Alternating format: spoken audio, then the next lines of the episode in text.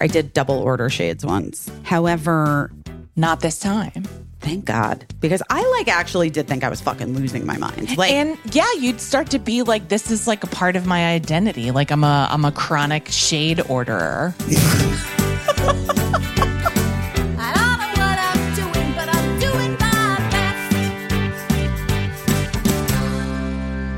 I how's it going? It's going great. We're here together, actually fa- facing each other We're facing each other. We're in person. in person. In person. Last time we recorded this podcast, I don't know that we even knew that we would be in person, but We can't even talk about why we're in person. so annoying. it's annoying. It's And- annoying, guys. Just we- know that we want to tell Yeah, you. we- Just know that we're dying to tell you. yeah, but that's how it goes. Just know that in business, until the contracts are signed, we are business women making business happen. We're trying. We're fucking trying. we're guys. trying. We're just literally trying. so you know that we're trying. so hard. People are always like, will message us every week and be like, you guys should try. And, we're, like, we we're trying. are. We're actually We trying. are. We're trying so fucking hard. no one is trying harder than us in this moment in time, I don't think. Well, I mean, you know. I mean, who knows? We never know. But we can tell you that we are all those things that you're wanting us to try, we're trying. We're trying. We're doing our best. We're here in person. We'll see what happens. Maybe we'll have some exciting things to tell you soon. Maybe we won't. We don't know. Maybe We don't know. We'll have something to say at Maybe some we'll point. say, maybe, yeah. I mean, I guess even if it's not exciting, if it's like, if it all falls apart and whatever, we'll just be like, well, guys, here's what happened now. Here's what happened. Here's what happened now. We have historically been um, the kind of people that have maybe said something before we were supposed When to. When did we do that?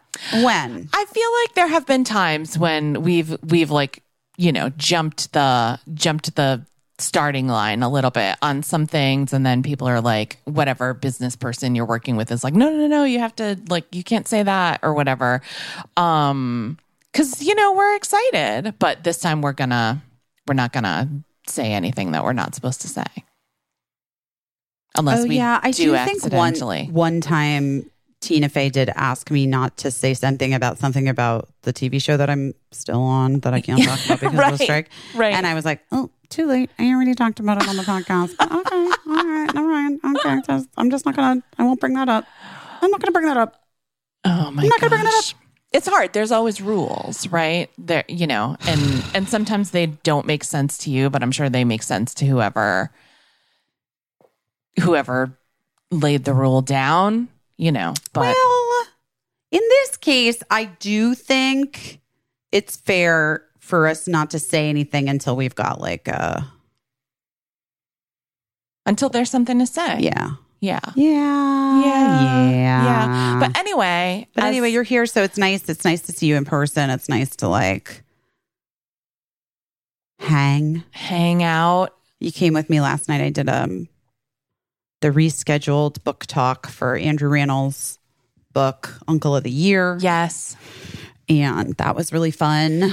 He's so fun. Know he's delightful. Just He's a delightful baby. really just like made of charisma, that guy. He really is. He's Yeah. so sweet. And uh and Gutenberg the musical is so great on Broadway. If Yes. anyone is able to come and get tickets and go see it, highly recommended. Highly, Yes. highly recommend. yeah. Um other than traveling for things that we don't even can't talk about or. I don't know. I don't know. How's it all going? How are you feeling? It's good. I slept well. We had a little sleepover at Casa Kismet last night. Well, Gina really threw me for a loop because she decided that she was going to sleep with Caissie last night, not me. And I don't know what I did to deserve such treatment, Gina. Uh, she's sitting here allowing me to stroke her belly. of course, she was being a good hostess. I guess she She didn't want me to get lonely. That's probably true. She Yeah. is, honestly, she's a very considerate girl. she was very sweet. And I appreciated that. Um, yeah, I appreciated that she was there and she didn't try to keep me up all night talking. no, she likes to, when she's ready, it's time for sleep. She's ready to go. Um, I envisioned that, like when I woke up and saw her on the end of the bed, I envisioned that she probably at some point meant to leave me and go join you, but she just was like sound asleep. And I bet she woke up and was like, oh no, I never, Hmm. I didn't mean to stay here all night. I don't know. For whatever reason, she likes that bed better. I think it's lower. Oh, maybe, maybe. Maybe I need to get her stairs. Yeah. Oh, I love dog stairs. Me too. I do love a dog stare. I do. Um, then we had the kerfuffle this morning with the men. Oh So my you guys, goodness. I, if you, I did, I did do this. I did put this on my Instagram stories, but if you didn't see them, I'm just going to tell the story. I guess we have a few things to talk about. So yesterday, Birdie went back to school. Kirsten was at the apartment. I had asked her to like come make sure everything was settled for you, for Caissie to come to arrive to stay here and everything. And she calls me and she's like, Hey, so you ordered shades from the shade store, new shades from the shade store. And I was like, I did. And she's like, Well, they're here. They're delivering them right now. And I was like, Oh shit. Oh. Okay. I did. And she's like, Yeah, they're here. And they're giant and it's giant. And I was like, Oh, I did? And she's like, Yeah, that I don't know. Was this supposed to be for the bedroom that there are already shades in? Or what is this for? I was like, I don't I literally don't know. I don't know what I don't know what window it's for. I don't know every every window has shades. I don't I literally don't know what I did. And then I was like, well, I guess is it possible I just ordered them online at some point like right after Kate passed away like in August in because fugue state. yeah, cuz I think grief is just weird and like Yeah. I don't know. Maybe I, I don't, I like actually just didn't know. And she was like, okay, well, they're here. And I was like, well, could you call the shade store and see is someone installing them? I'm so confused. I don't even understand. And she's like, yeah. So she called the shade store and she called back. She's like, they're coming tomorrow between 8.30 and noon or something like that. And I was like, oh, okay. Still so weird. I don't understand. Okay. I guess they're for my bedroom. I don't know. My shades, I will say my curtains in my bedroom aren't, it's not enough curtains. Right. I do were need- just saying that. I do Yeah. need new curtains Yes. in my bedroom here at, at the Kiz. Um, so I guess I, I don't know. It's very confused, you guys. The guys showed up this morning. They were so nice, such nice. Showed up like right on time. Right Usually when they give you that window, they're not coming until like five minutes after the window no, closed. Eight thirty a.m. Buzz. They come up. They're like, "Where are these going?" I was like, "Well, I don't know, but I guess in this in my bedroom, I guess." And he's like, "Oh, so you want me to take down the curtain rod? I'll take down the curtain rod and put up these this shade, these giant this giant shade." And he was like putting this stuff up, and he's like, "I mean, it's like weird. Who they measured this? It's like weird. It's like." nine extra inches or something. I was like, yeah, I mean, I don't know what I did. Then I was like literally crying. I, I did you didn't see this part, but I did. Start, I started crying because I was just like, such an idiot. Like, who does this? Like, who? I mean, what happened? Why am I not? What's going on? I took a walk. I took Gina for a walk and I got coffee and I came back. The guys are still putting the shades up. And I went in and I was like talking to Caissie for a little bit. And then I went and I like looked at the at the packing slip and like the invoice that they dropped off yesterday when they Right. dropped off the shades. And I was looking at it and then all of a sudden I'm like, that's not my name. that isn't my name at all. Not even a little bit close. is that my name. No. Not even close, but I actually know whose name that is. and it's the woman who lived in this apartment before me. Right. And I'm friends with her. I know her well.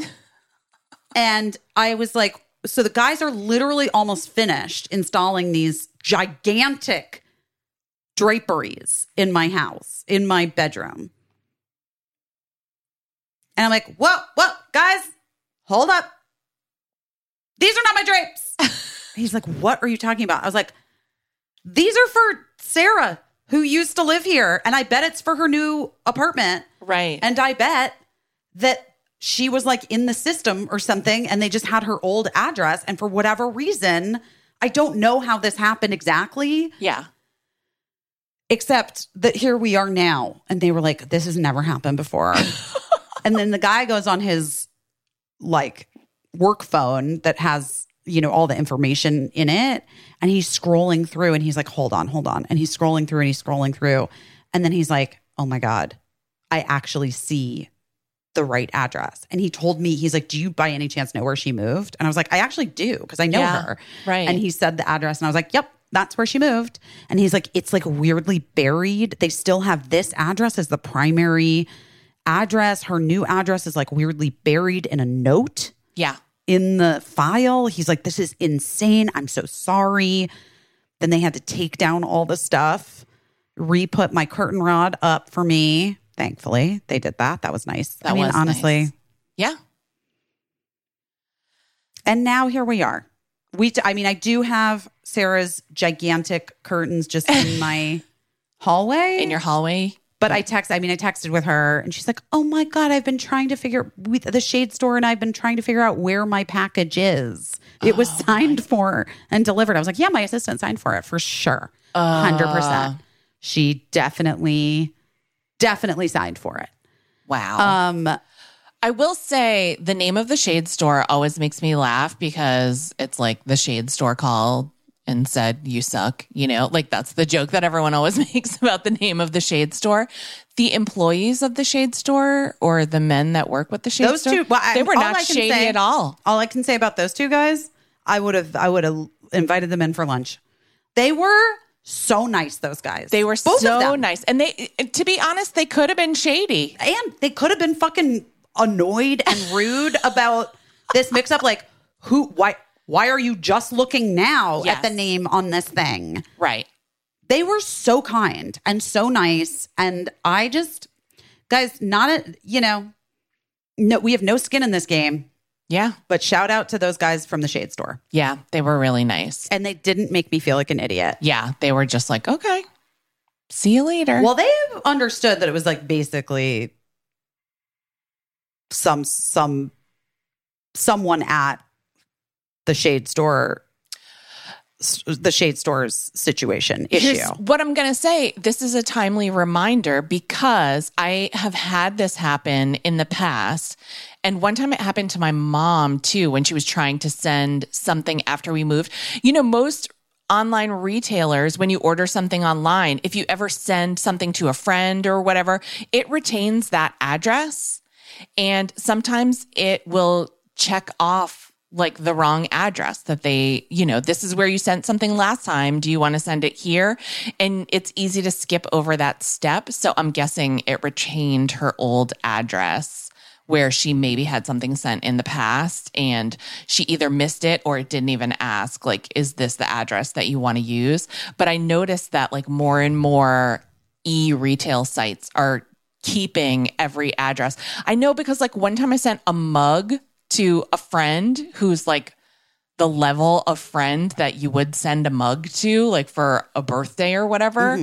And then uh whatever website that was then assumed that everything I ever wanted to send anywhere was to that same address and I had to like delete the person's address out so it wasn't my default address. I also want to say like anything especially because the holidays are coming up. Yeah, you just guys just double check your addresses. This is so important, you guys. This is so important.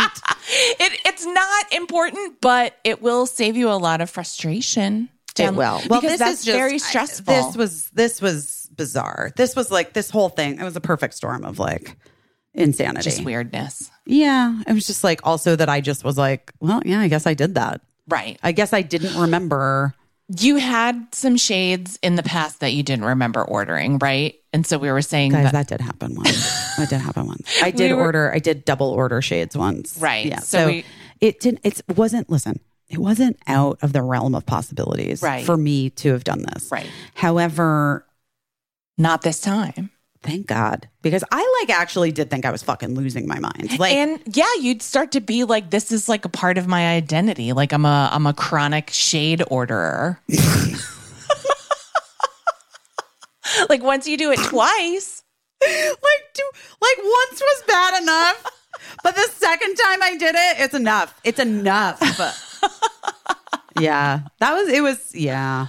Anyway, uh it was all resolved. It's fine. It's fine. It's fine. It's fine. So yeah, so yesterday was like uh, a big day because Bird went back to school and I coordinated my flight coming in so that you could pick me up at the airport as you were dropping Birdie off. Yeah. You're such a good airport picker upper, by the way. You're like I believe in it. You, you really do. It's I like An, it's like an ethos of who you are as a person. Listen, not in LA. I'm not picking you up at LAX. it's not happening. That's just 100% not happening.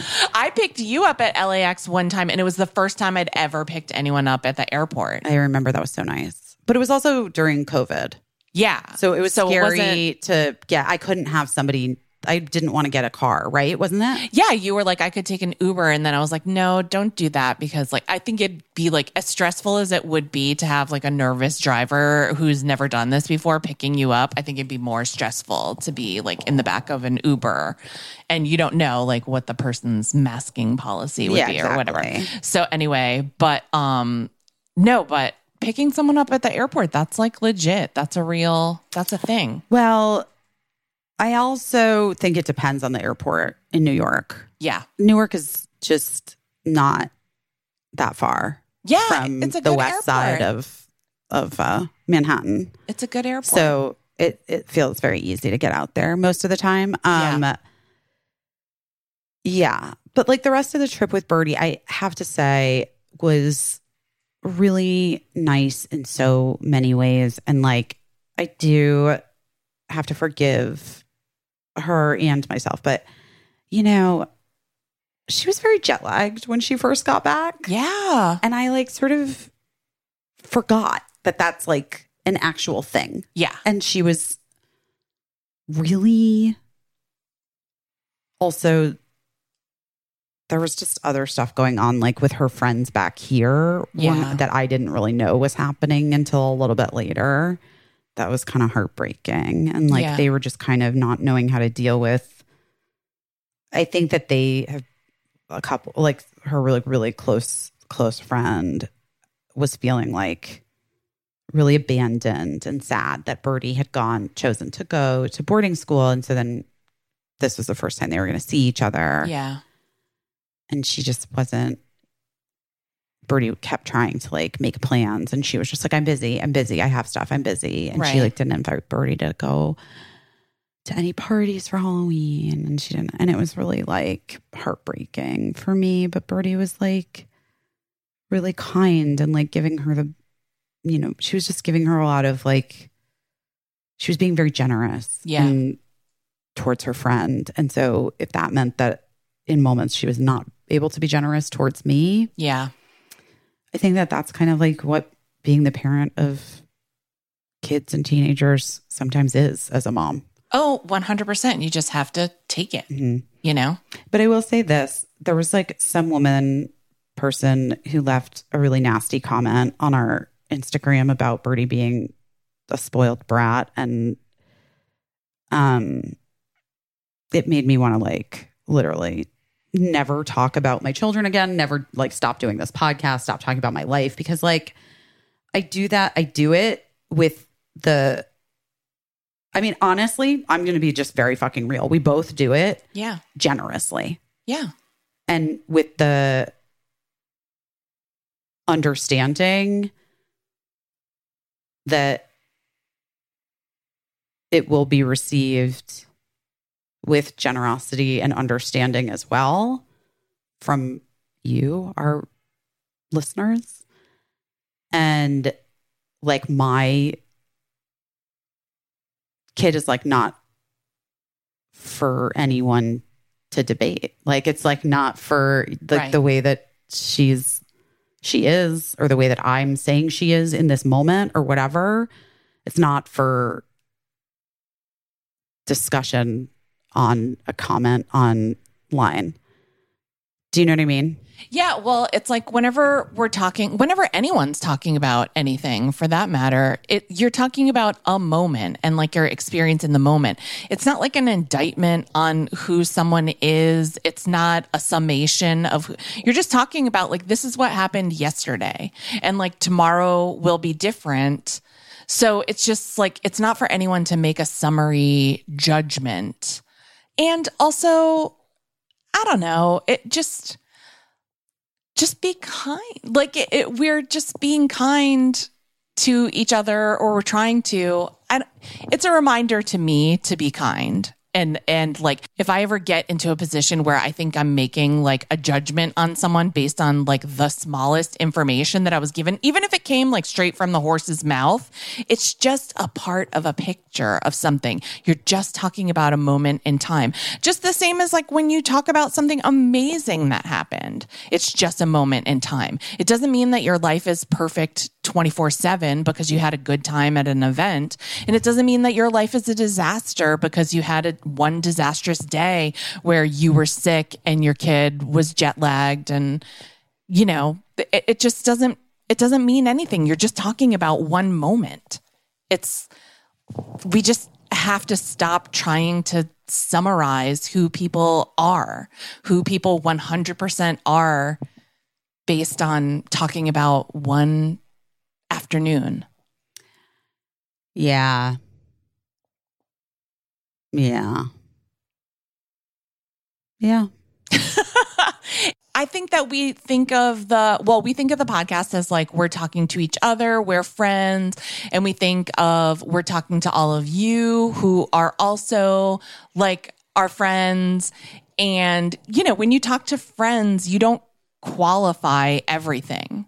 You know what I mean? Like your friends, they know you and they know, like, oh, I'm just like blowing off steam about this thing that happened in my house or whatever. And this is what happened. Like, this is the real truth of it. And this is the honest picture of like the situation as of yesterday. But like when you're talking to your buds, like it's a group chat or whatever, you don't have to qualify everything by saying, now I want to be clear that you know, I love my husband, even though I'm complaining about this thing that he did. You know what I mean? Like, I don't have to say that when I say something that happened between my husband and me. You know, you guys know that I love him or whatever, you know, so it's just, yeah.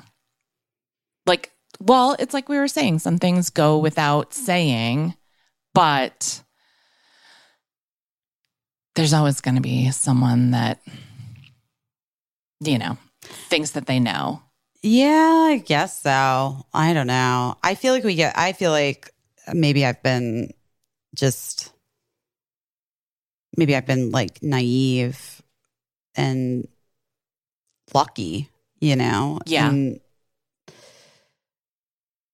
I don't fucking know. I don't know. I talked to Marc about it, you know, like it's complicated.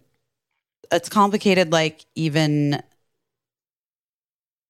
I mean, for a myriad of reasons, right? Yeah. Yeah, I don't know what the answer is. Caissie, I don't know. I'm like, ex- I'm just, I'm tired, you know? Yeah, I can understand that. I can understand that.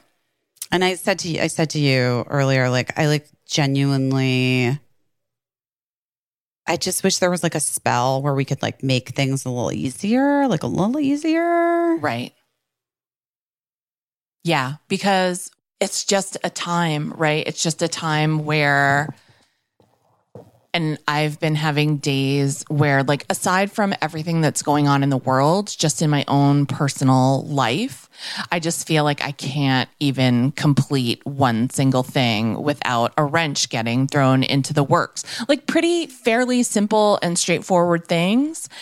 And so, yeah, I heard you. I wish there was a, a spell where I could just be like, like, could this be like, could anything, could like one thing or two things be frictionless, you know, just like very easy, automatic, like things that you should be able to go on autopilot for, like ordering shades or, you know, getting, um, a document sent to you by someone who owes you a document in the mail, you know, uh, c- could that just happen?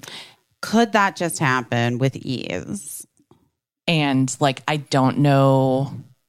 I mean, I don't know and I do know, you know, like Yeah. I could say I don't know why this is happening, but obviously, like everybody is very distracted and everybody is scrambling to prioritize things in some order that is mysterious to everyone except for them. You know, people are just doing like what they think is right, I guess, whether it's, you know, whether it is actually right or not. People are just doing what they think. And it's, it's, you know, it's not frictionless. It's not frictionless. It's not frictionless. That's for damn sure.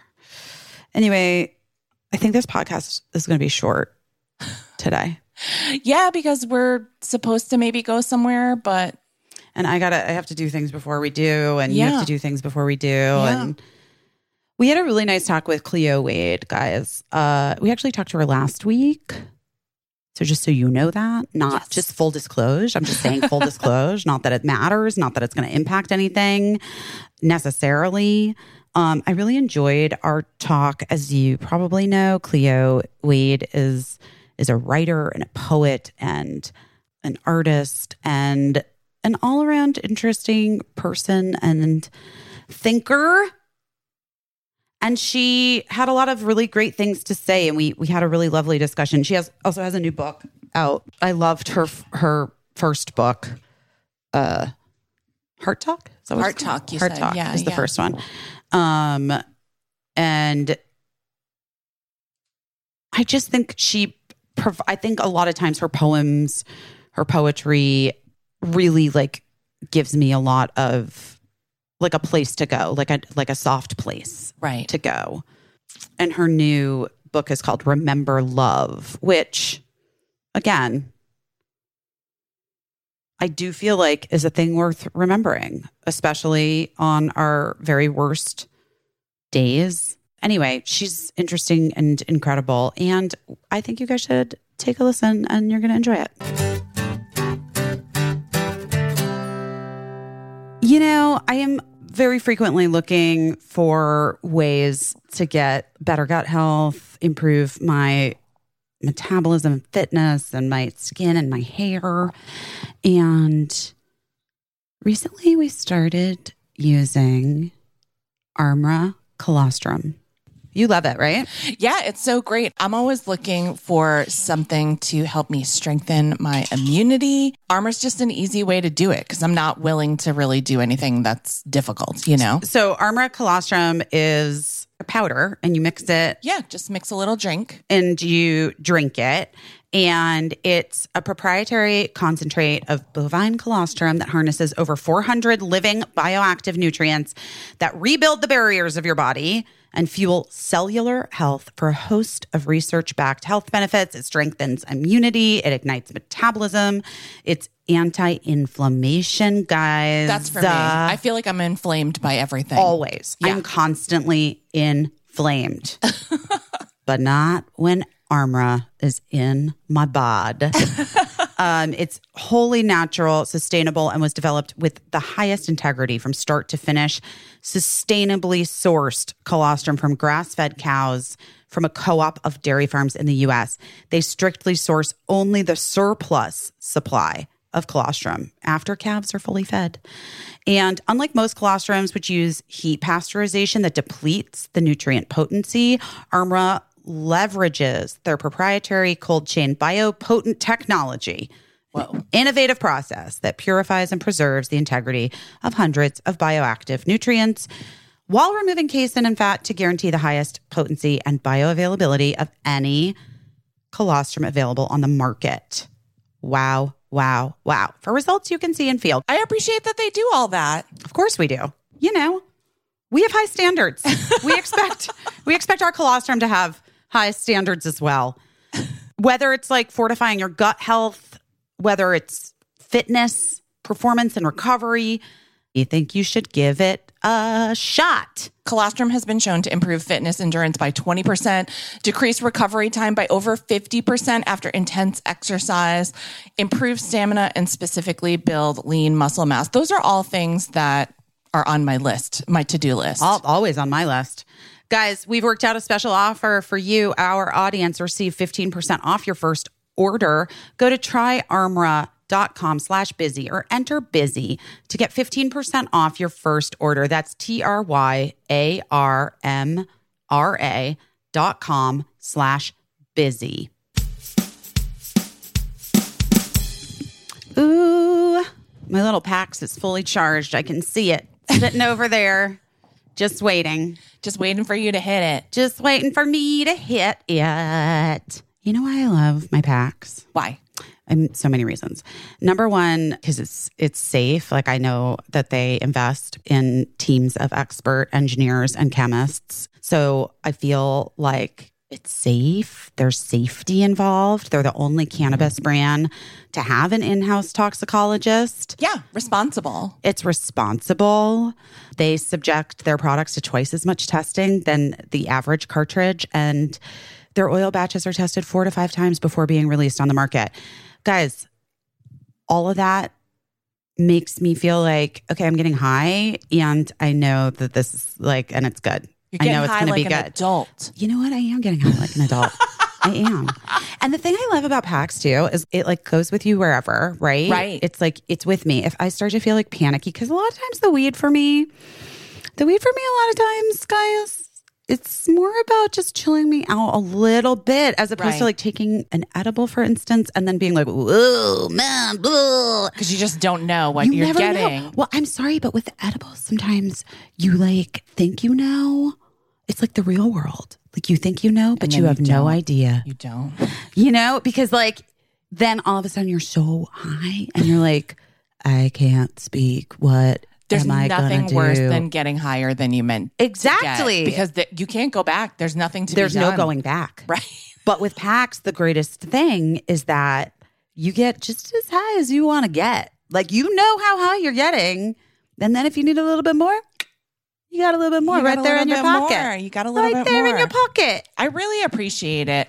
I use it as a substitute for wine and other alcohol. I'm just not that into drinking at the moment. And so it's nice to be able to have, you know, just a little nighttime treat to take the edge off and relax a little bit. And it doesn't have carbs. You know what I'm saying? Oh my God, Caissie, you said it. She said it, everybody. She said it. I'm saving my carbs for other things. So, you know, I feel that. I feel that deeply. I mean, I enjoy both, but especially like for me with like the anxiety and like just trying to chill out. Yeah. Alcohol is not the move. Not right, the move for me. right.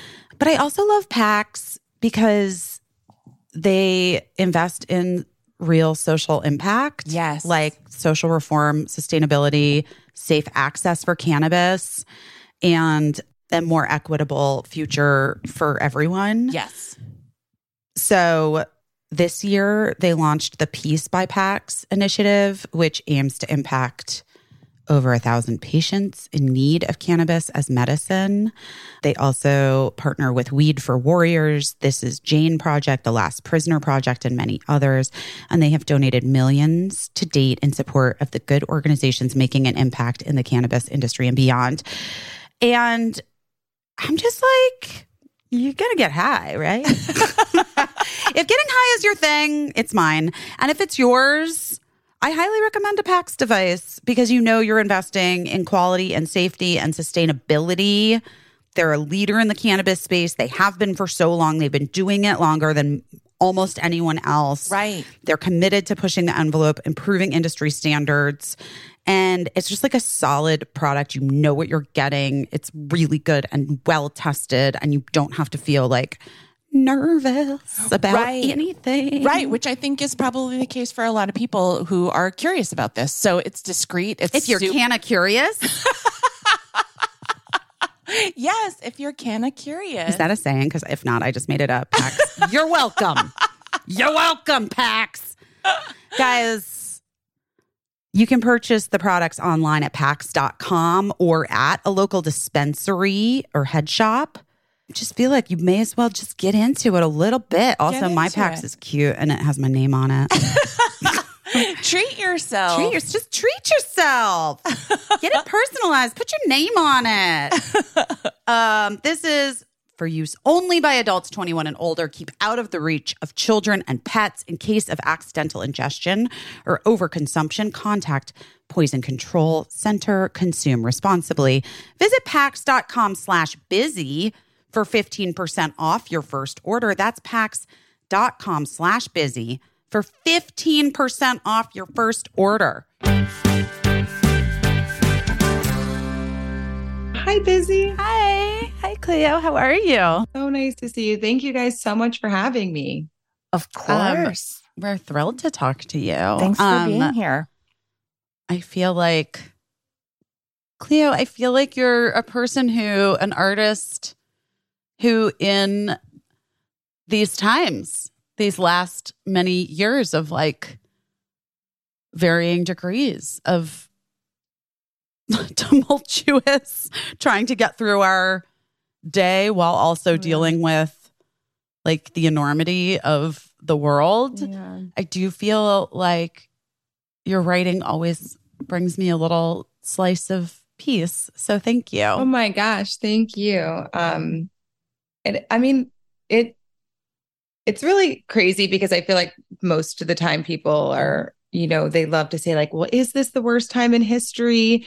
Is this because we look at the the we look at how in in history we we consistently let ourselves down as a human race um and um don't honor each other's lives. But um this is the first time in history where um everything that happens in every corner of the world is in the palm of our hands to see at any given time right. And, we were just talking about this last week Yeah. about how while this might not be a unique period in history, we're viewing it Or by the way, or unique atrocities. I'm Yeah. just going to say, Yeah. Right, like right. truly not. we're viewing it in a way that we have historically n- never experienced before as humanity wide. Yeah. And we could wonder if our um you know our brain is a operating system and we could wonder if we if our brains are able to actually process this. Um right. and so I think thank God for art whether that's a television show or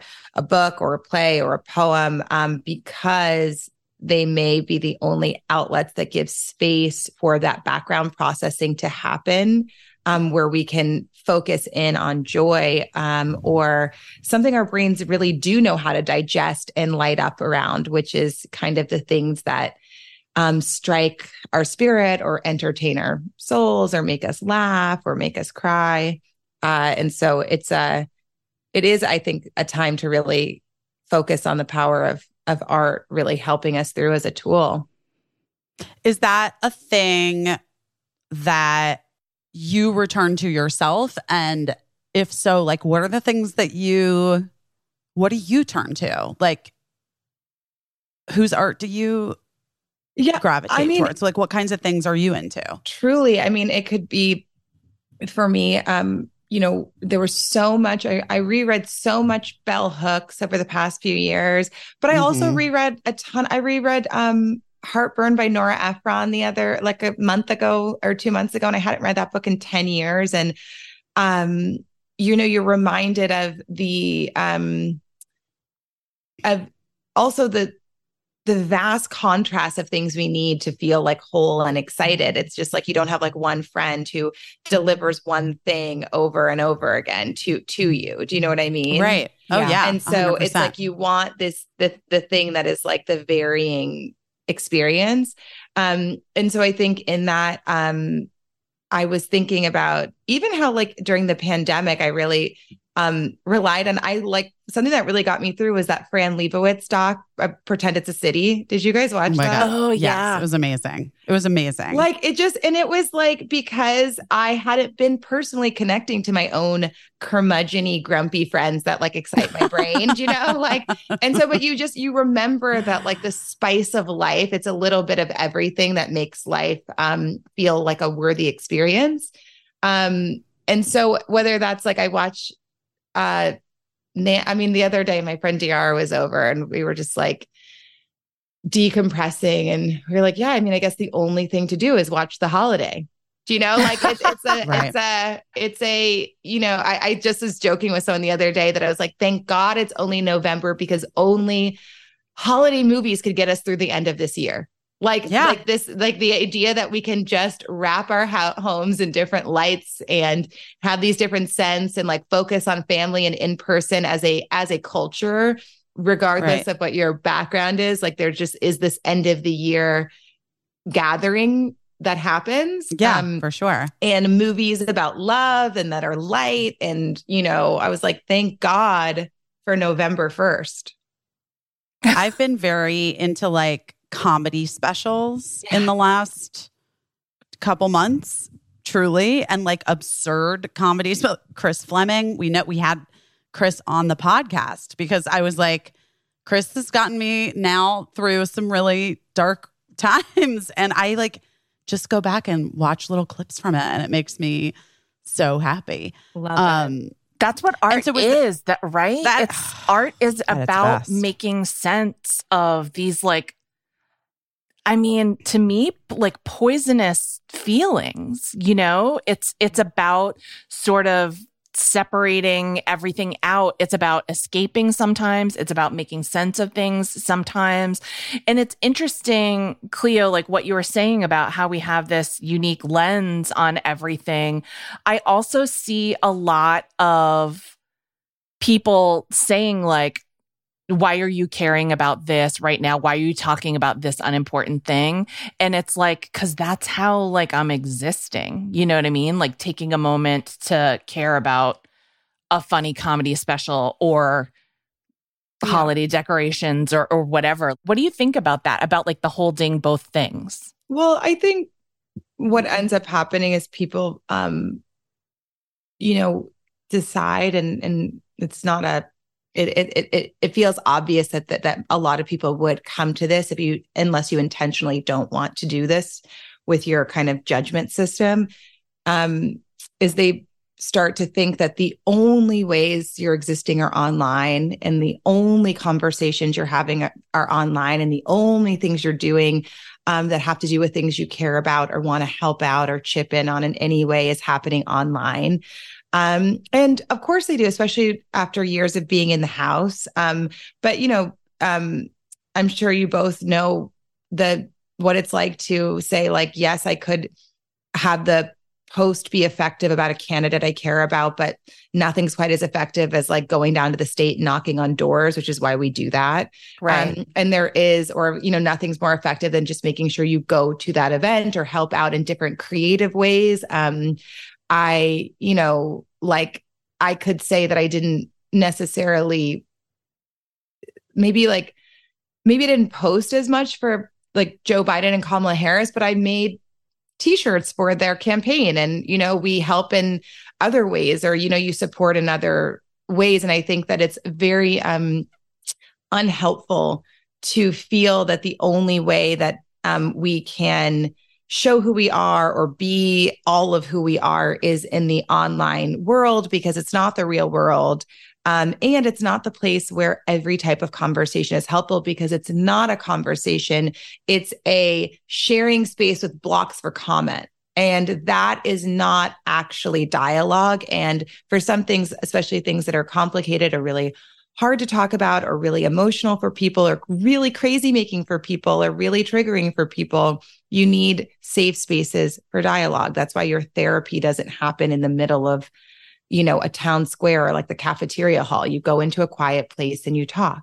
That's why if you're having a hard day, you say to your friend, if you call them, Hey, can you talk right now? What you're Right. really saying is, Do you have space to be the listener I need for this hard time I'm having? That Mm. really makes Wait, sense. I really think that is so beautiful. Cleo, I'm going to cry. But Aw. only because only because it is it has gotten away from everyone. That that piece has really gotten away from everyone. And we talk on our podcast, we've talked a lot about third places, you know, the idea of the third place going away where people don't have even the community in which to have complicated, delicate conversations with honestly strangers or possibly strangers or people that they kind of know. Um, and I think that we're really, all of us culturally, definitely suffering for that Yeah. because it's apparently very easy for people to type to someone a thing that they feel in the moment. Well, it's also very easy to misplace your pain. We all know that. I mean, we That's all what I was know that say. we don't Yeah. want to like get frustrated with our kids when it has nothing to do with them and has everything to do with like a work disappointment or the lack of sleep we had or the this or the that. Like, you know, so we all know what it's like to have, you know, a misplaced pain, suffering, and place it into like a reaction to a loved one or someone we think we know or you know the like i remember once saying to um simon my partner because he's like he was getting kind of like a little like saucy. We were like in the back of a taxi and he's like no no sir like can you you know you need to ma-" and i was just like you got in the car 15 minutes late. You cannot make that his problem. Like you needed to leave room for error of like the turn or the not turn. Like Wow, yeah. that cannot be his problem. Like this is misplaced. Like directed inward. Like you plan better. Like you know it's like and so i think but we all know what it's like for someone to like represent the symbol of their like where their anxiety can just gravitate towards really easily and it's obviously that's that's the person they're the reason this this guy this taxi driver Right. um, but that's an an- that's just where your anxiety wants to attach when you don't create a pause for an inward experience and accountability structure. Right. It's so smart that you're saying that because, you know, Busy and I were talking about this last week a little bit, like getting, you know, when, when people are like, how could you think this or how could you say that when I'm like, I don't think you really, I don't think you know me like you think you know me. And also, I don't think I said or did the thing that you're saying. But I keep trying to remember it's the same thing I always told myself about my kids. They fall apart where they feel the safest Yeah. um and and you know whether that's in the back of a taxi or to like someone who they're like no i'm saying this to you because i really like you and so i have to channel this this bad feeling that i have um whether or not it's And, Accurate. and really gigantic feelings make us irrational listeners. And that's really important to remember, you know? right So right. like that that is you know like filters are not just something you're like swiping on your photo on like instagram. A filter is like the ways in which you process and see the world. And some people are seeing the world and feeling the world which is really important to remember through their own trauma through their own fear through their own pain. So the best you can ask anyone to do for themselves is say pause. Like can you just pause can you just pause for processing? Because most of the people, whether they like you or not, are in a way subconsciously trying to process through you. Um, and we have to present boundaries to make that impossible for others to do because it's not going to work, A, and B, it's not really going to help anyone. And it certainly won't help us to reconcile if there's a fracture. right Totally. cleo i feel like you could be a really amazing therapist I do too. I really think you could. And I, people say that to me sometimes too. And I always think it's like the best compliment. Mm. But it's interesting to me because you have, like, to me, it seems like you have the mind of a therapist, but you're like putting it out there through art. What was the moment where you were like, I can reach a lot of people and I can talk to a lot of people?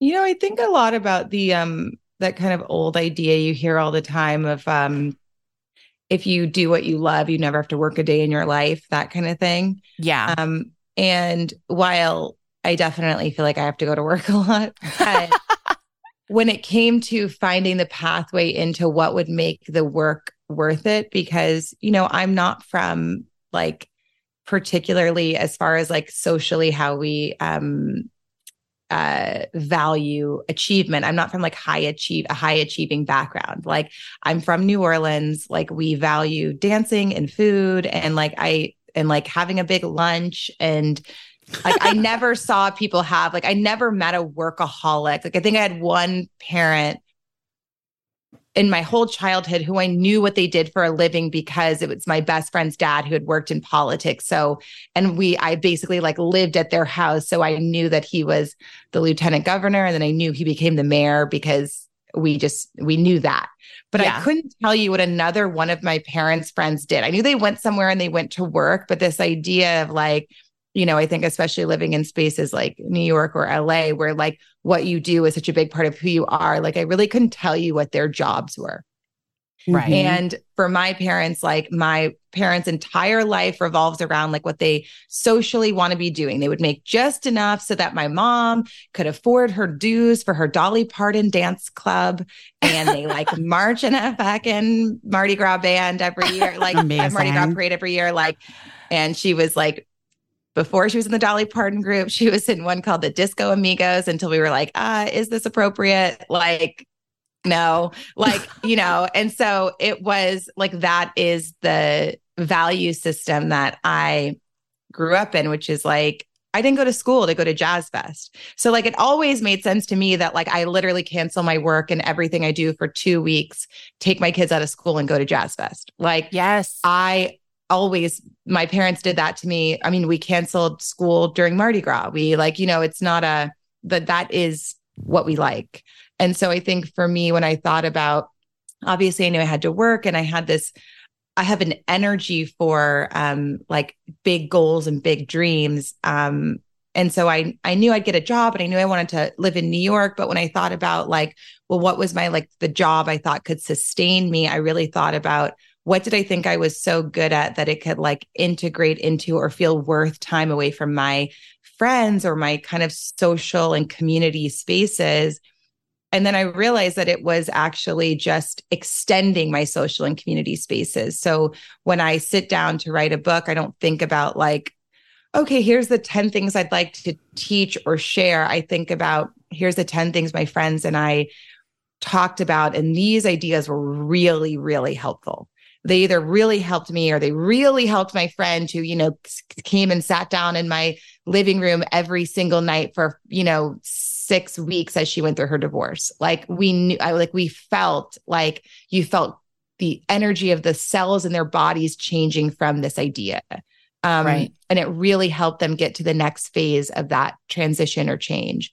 And so to me, I think more about how I live in the community I live in, you know, kind of um, really process and do a lot of that processing work. And then I put it into my books, which is the same, I think, with, you know, people would say that to me about Instagram all the time. They'd be like, how do you like just write the positive thing, even in the worst circumstances or da da da? And I'm Mhm. like, well, I process because I don't feel that my space.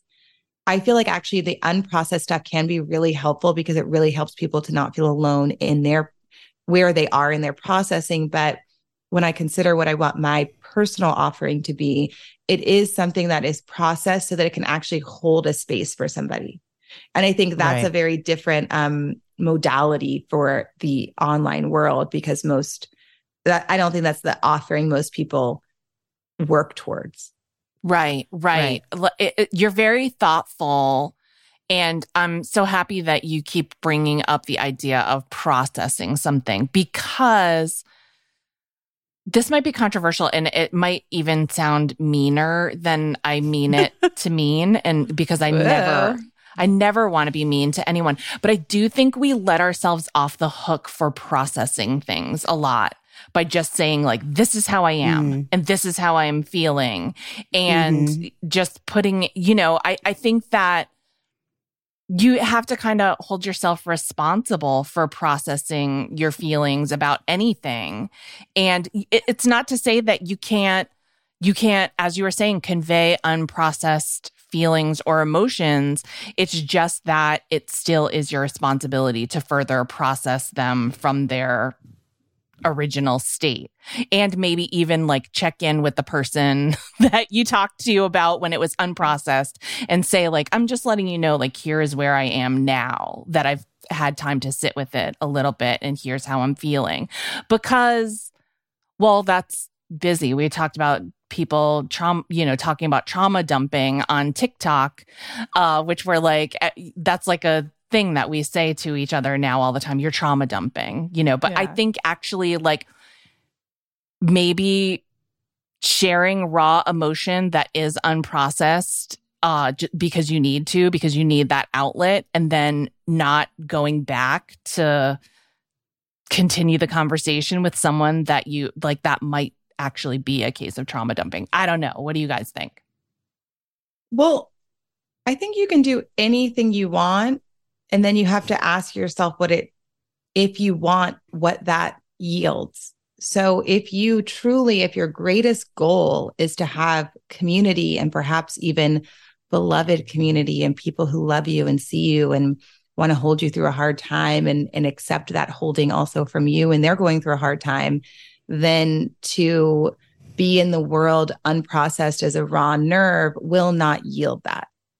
And most Right. people really want that. And so I think we have to always consider, you know, does our behavior and mostly our continued behavior it doesn't have to be just today's behavior because we all have like moments where we just like freak out and like right. that's also a part of friendship and saying like you're you're freaking out and it's making me uncomfortable but you're like grace is grace belongs in friendship so grace is you can freak out right if you have a pattern of just freaking out being the way in which you or like that kind of unprocessed raw nerve you know un you know like zero accountability feeling space if that's your norm um then you will not have the community like you need to sustain a joyful life likely and so it's always Right. about like okay does how i feel like i have a right to be get me the greater picture of what i want um, and maybe you don't want that community and you'd rather just say like i'd rather be able to act however i want and that's what i want more and that's what you'll have Right. Right. Yeah. I mean, I think that there's like what Cleo was saying too. Like, I think there's room for all things, right? Like, I think that sometimes that unprocessed expression can feel really um bonding because because especially if like everyone is trying to figure something out Yes, or yeah. process something and some things belong in community to process by the way Yes. Right. grief Yes. is Grief. is easier it's well it's never easy grief really benefits from community it Yes. just does heartbreak really benefits from community it's just like but you can feel however you feel while also creating the right boundaries in a space for however you're feeling to never turn into violence against another. And violence could I mean- be trauma dumping right? Because that is Right. not that is something where like the idea of a dump means that there was not consent. So Right, that right. means that somebody didn't say hey i want to hold this. I'm like let's have a a receiving you know where like things aren't always balanced in you know you're bringing 50% and i'm bringing 50% but there was a decision we all had here together. Yeah. yeah.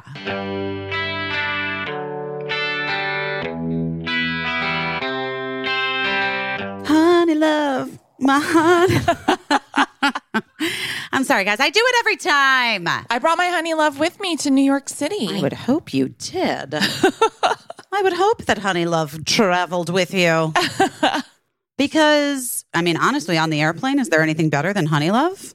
I mean, it just makes you feel like secure, you Yeah. know? Everything's where it's supposed to be. There's nothing worse than a really uncomfortable bra and or really uncomfortable shapewear that gives you gas. You guys know what I'm talking about. but that's why we love Honey Love. They revolutionized the bra and shapewear game. Yes. It, you don't have to have uncomfortable underwire, bulky fabrics that make you have to fart when you take it off. I'm sorry, it's true, guys. I'm saying things that are true. it's just true. Honey Loves bras feel supportive. They like eliminate the need for underwire because it's like all in the fabric. Right. And it doesn't sacrifice lift. Your boobs look so good. And the fabric is very soft. It's also all very easy to put on. I agree. Which is something that I've struggled with in the past. Yes. There's nothing worse than when you get all ready for an event and then you're like, I'll just hop into my shapewear and next thing you know, you've sweated out your hairdo and your makeup's running down your face because it was impossible to get your shapewear on. I agree. the shapewear is really a game changer for me. They have their best selling Superpower Short, yes. guys, has the targeted compression technology that like gets you where you want it to support. And then it's like a little less compression in other areas. It's like feels great, but it's not like killing you. They have the signature X. It targets and sculpts your little midsection, doesn't squeeze your natural curves, and it doesn't roll. It does not roll up or down because it has flexible boning hidden in the side seams. It's just as easy to put on as it is to take off. And that is why we love it. Ladies, you should give the gift of comfort this holiday season. Honestly, to yourself. Give yourself the gift. Right. Maybe you're going to a holiday party. Maybe it's a big Thanksgiving dinner. Maybe you're going to a wedding, one of those weddings on like, you know, like a winter wedding. Honey Love is the perfect plus one to your event. Guys, uh, for this month only, Honey Love is giving up to 50% off site wide. Whoa. Wow. That's a great sale. That's insane. Visit honeylove.com forward slash best 20 to shop their November sale and let them know that we sent you when the survey asks. So treat yourself to the best bras and shapewear on the market. Save up to 50% site wide at honeylove.com slash best 20 this month only. Inventory is limited. The sale ends soon. So don't miss their best deals of the year after you purchase. They're going to ask you where you heard about them. And I'm going to need you to say us. Busy Phillips is doing her best. Please support our show. Tell them we sent you. It's time to ditch the underwear for good. Thanks to Honey Love. Oh, Kitsch. Game changing. That's what people say about Kitsch. That's what I say about Kitsch. so many games to be changed. So They many games to be changed. Guys. So many areas in which my game has been changed by Kitsch. I'm never without a Kitsch product on me, on my person. You see me on the street, you come up to me, I'm going to give you a Kitsch scrunchie. I'm going to give you a hair clip. I'm going to pull out a, a, a satin pillowcase out of my bag. I'm not even kidding you, you guys. I love these products so much. They are literally almost always on my person. But listen, whatever your budget, skin type, hair type, Kitsch believes you deserve little indulgences at an affordable price. We love it. I love Kitsch's satin pillowcases. I love the eye masks. They have got the hair caps, great for your skin and your hair while you sleep. The heatless satin curling rollers, you know I love those. Say goodbye to heat damage. They're amazing, but the latest viral craze are the rice water shampoo bars yes. which can improve your overall hair growth and density. And re- people say they are never going to use bottle shampoo again, and their hair feels and looks 1000% better in between washes. And I'm telling you, it's great to travel with those things because they're bars, they're not liquid, so you can carry them on. Plus, right now, for a limited time, they have the Barbie by Kitsch collection, and uh, which Birdie was so excited about. and they got Kitsch's best selling satin pillowcases in iconic Barbie pink. Incredible. Guys, right now, Kitsch is offering you 30% off your entire order at mykitsch.com slash best. That's right, 30% off anything and everything at mykitsch, K-I-T-S-C-H dot com slash best. One more time, mykitsch.com slash best for 30% off your order. I mean, and I think for me, part of what has happened in the last several weeks, like since the Israel Palestine thing, thing, situation, war, tragedy, human rights, whatever, Atrocity. Atrocities? Yeah.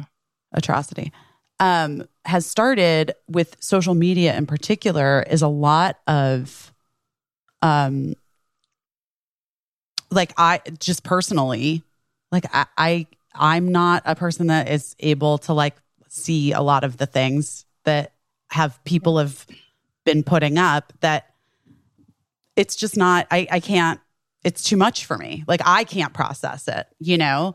I don't know if many people can.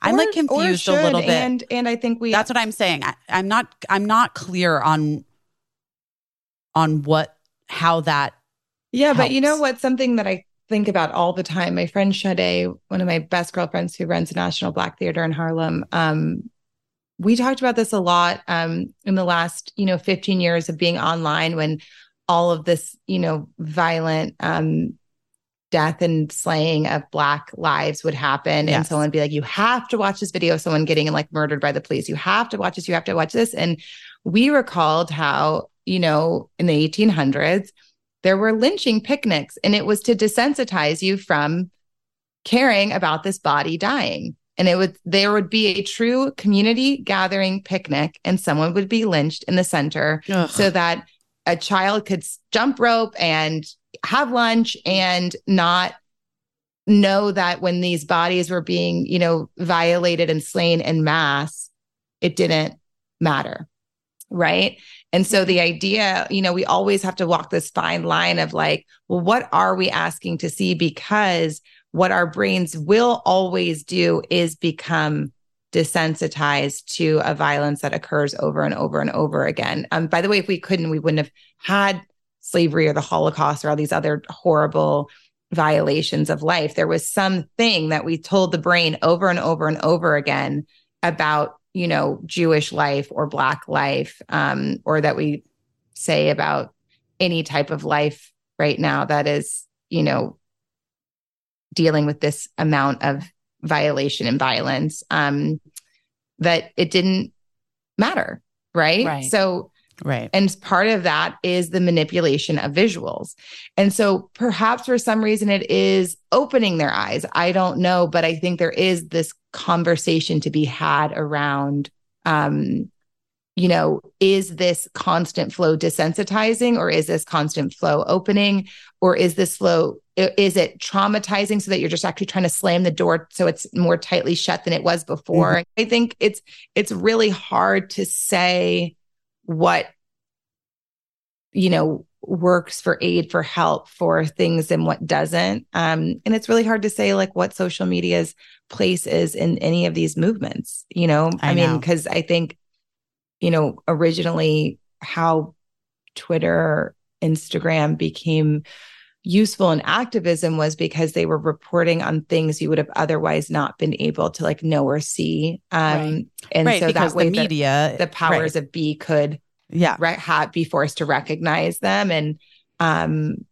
you know and i think that that has helped a lot in in a, in a lot of different ways but i i wonder if now that social media is no longer on a timeline and it truly are these like siloed algorithms uh, Mm. uh, which you know twitter is not still i think I, I mean i don't even know what twitter is called anymore but i think it is still just on a timeline as like far as if you follow someone it it just comes out but instagram is not so we do have to ask ourselves like are we swirling around in a either like a shared opinion um and a shared visual? Like i don't i i noticed that the most when i found that like you know if um someone who is like very well known passed whether it was of old age or recently like you know early like an early loss um you'd open your instagram and you just see their photo everywhere like every single person posting and you're just like wow is like the whole world posting this one person's photo of like loss like of them passing like where you're entire but if you think about it um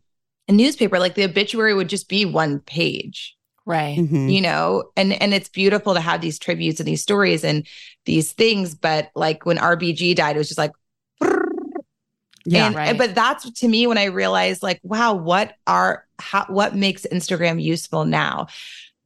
And I love it for that. But it's like, you know, ultimately, like I wonder now, like, is Instagram useful for activism? I don't know. Like, is it more, is it perhaps um, you know, more useful for like create creative expression?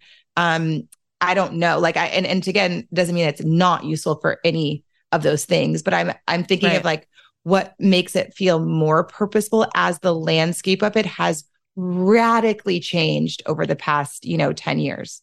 Well, I think what you were saying about the siloed algorithms is so interesting because I think it's a thing that people don't necessarily think about or they don't realize maybe they're thinking about.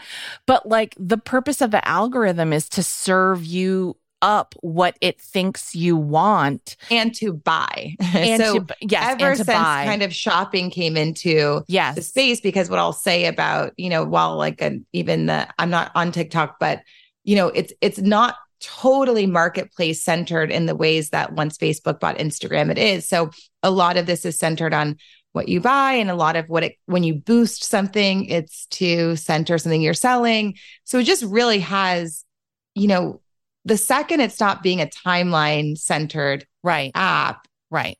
um and i don't think it quite has the same it's not mining for the same information as tiktok because tiktok wants all of your behavior because like Right. that's what china that's the you know kind of information that an app based in china would want to have. It's less concerned with like kind of just pure capitalism and making that money if that makes sense. Like they're they want the data. No, yeah, it totally makes sense. It totally makes sense. And, but I think that whatever it is, it's some kind of formula. And I think sometimes, it, I mean, I might sound like a paranoid conspiracy theorist, but I think sometimes that formula is experimental in what's being shown to you versus what's being hidden away from you. But I Mhm, don't think that anyone is still fully acknowledging that it is a formula where something is being intentionally shown to you while other things are being intentionally not shown to you. And so that affects people's perceptions. And the best thing you could have is friends to connect with offline who wouldn't in a million years share your algorithm. Because, like, I'll tell you right now, like, my best friend, Stevie from New Orleans, like, just does not, we, we truly could not have a difference in like, based on whether it's like who you follow or whatever, but it is so different that the amount of times, like, you know, I like have a conversation with her and she's like, Who is that? So it's really great to ground you in that, like, your algorithm is not the world by being in the world. Right. Yes. Right. I agree. I agree. That's so smart. Um, okay, wait. So let's talk about the book. The book just came out. Yes. Last week. Congratulations. Congratulations. Thank you. A new book, baby. And I love that it's called Remember Love Words for Tender Times. Yeah. We are in tender times. You know, I didn't like, you know, when I wrote it, I didn't consider that I was like speaking to like a collective tender times as much as like, you know, I really, something I really wanted to do with Remember Love was allow people the space to return to themselves. I think when the world feels that it's in continuous catastrophe, we feel like I'm not allowed to think about the trouble I'm having with my daughter or the, you know, um, like my marriage or my best friend breakup or my this or my that because like my issue is like a three in comparison to the 10 that looms over this country or the world. Right. And the problem with that is it's all important. And like, Right. what do, who are we and how are we caring for ourselves if we don't judge our, if we are not in a space of judging our problems? So I really wanted to create something where we could release the judgment we had around whether we thought our problem was worthy or not, and instead love ourselves. Um, and so it, to me, the idea of being able to love yourself is just to be in relationship with yourself with the complete and utter absence of judgment for whatever it is, and just say like, I can send love there. Ugh. That's my biggest thing. I'm like, I mean, it's one of my it's one of the hardest things like that anyone can do is to I you know, I I hear it so frequently. I was just talking to a good friend of mine over the weekend who was in town and we were taking a walk and she, we were discussing how it's it's so much easier to be generous to the people you love around you than it is to be to yourself like when you're when you've when you're going through a thing when you've feel like you've regressed in some way or Yeah. whatever's happening um it that piece is so hard Fi- finding compassion remembering compassion for yourself is so tricky Yeah. And, you know, I think it's because it's for some reason I, the, the needs of others just always feel louder than our own. right Um, and I think so many of us, myself included, struggle to wake up worthy. So we look for external things to tell us we're worthy through ways in which we can deliver or serve them, right? So Mhm. if you wake up in the morning and you're like, oh, like, you know, even if it's like I went to the workout class and they told me I did a good job, like, oh, great. There's like a worthiness point. Like, you know, can I get to worthiness by the end of the day? Like, oh, the teacher thought I was a good mom. Oh, my partner just said he couldn't get, couldn't have done it without me.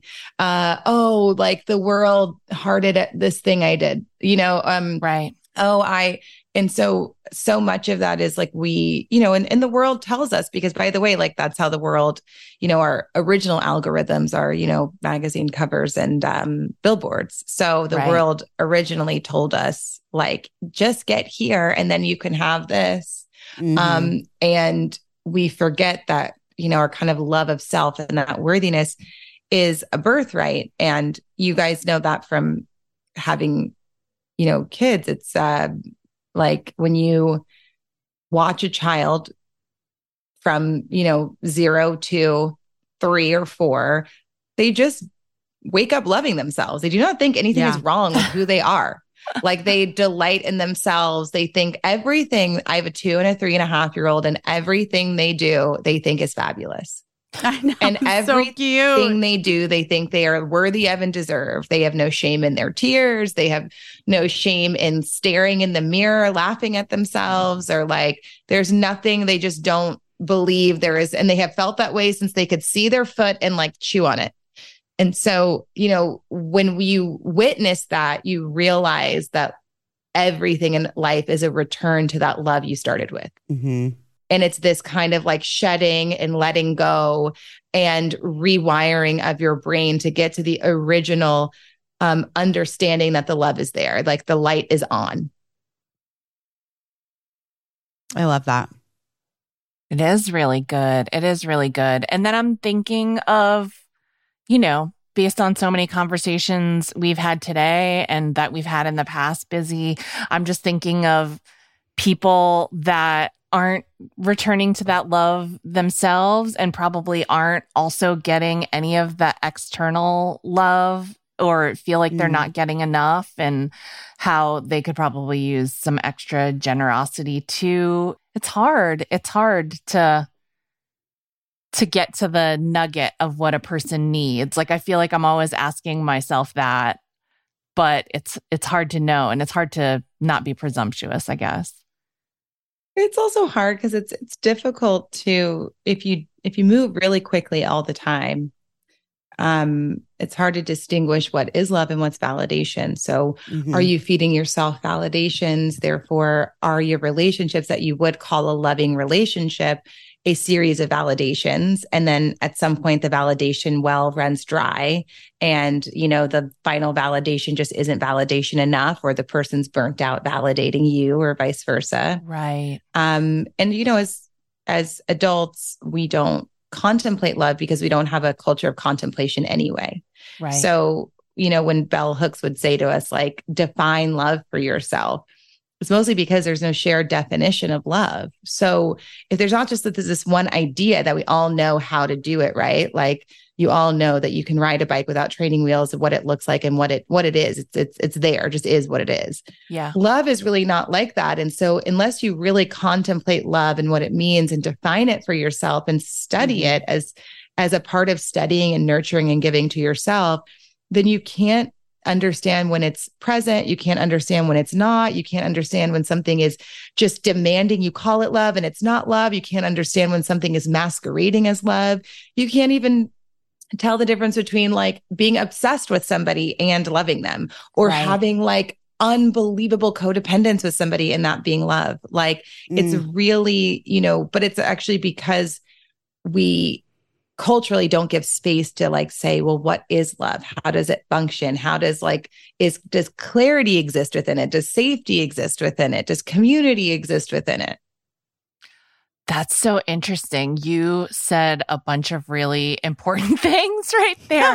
if you're so good with putting a concise point on something, do you have like a short elevator pitch of what love is to you?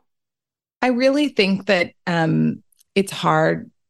you know, even if I did, I don't know that I would um share it in a concise way because I also feel that like this idea that um we've become this culture of hacking everything is also really unhelpful Right. because I don't think you can hack love and I don't think you can hack heartbreak.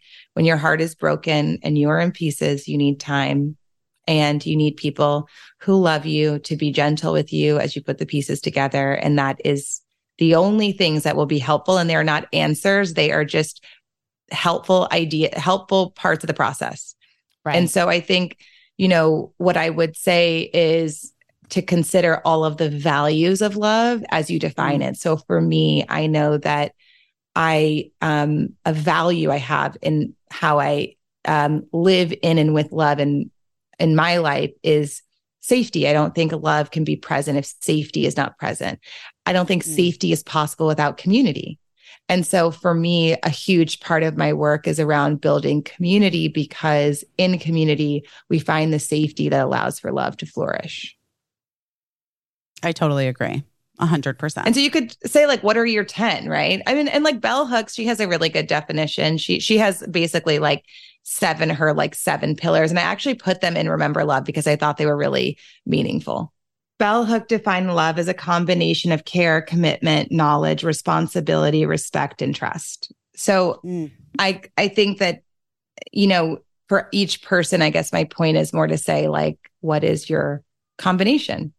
right. You know, can you have the you know? So for me, like you know, Bell Hooks doesn't say safety, but I would probably put safety in the category of trust.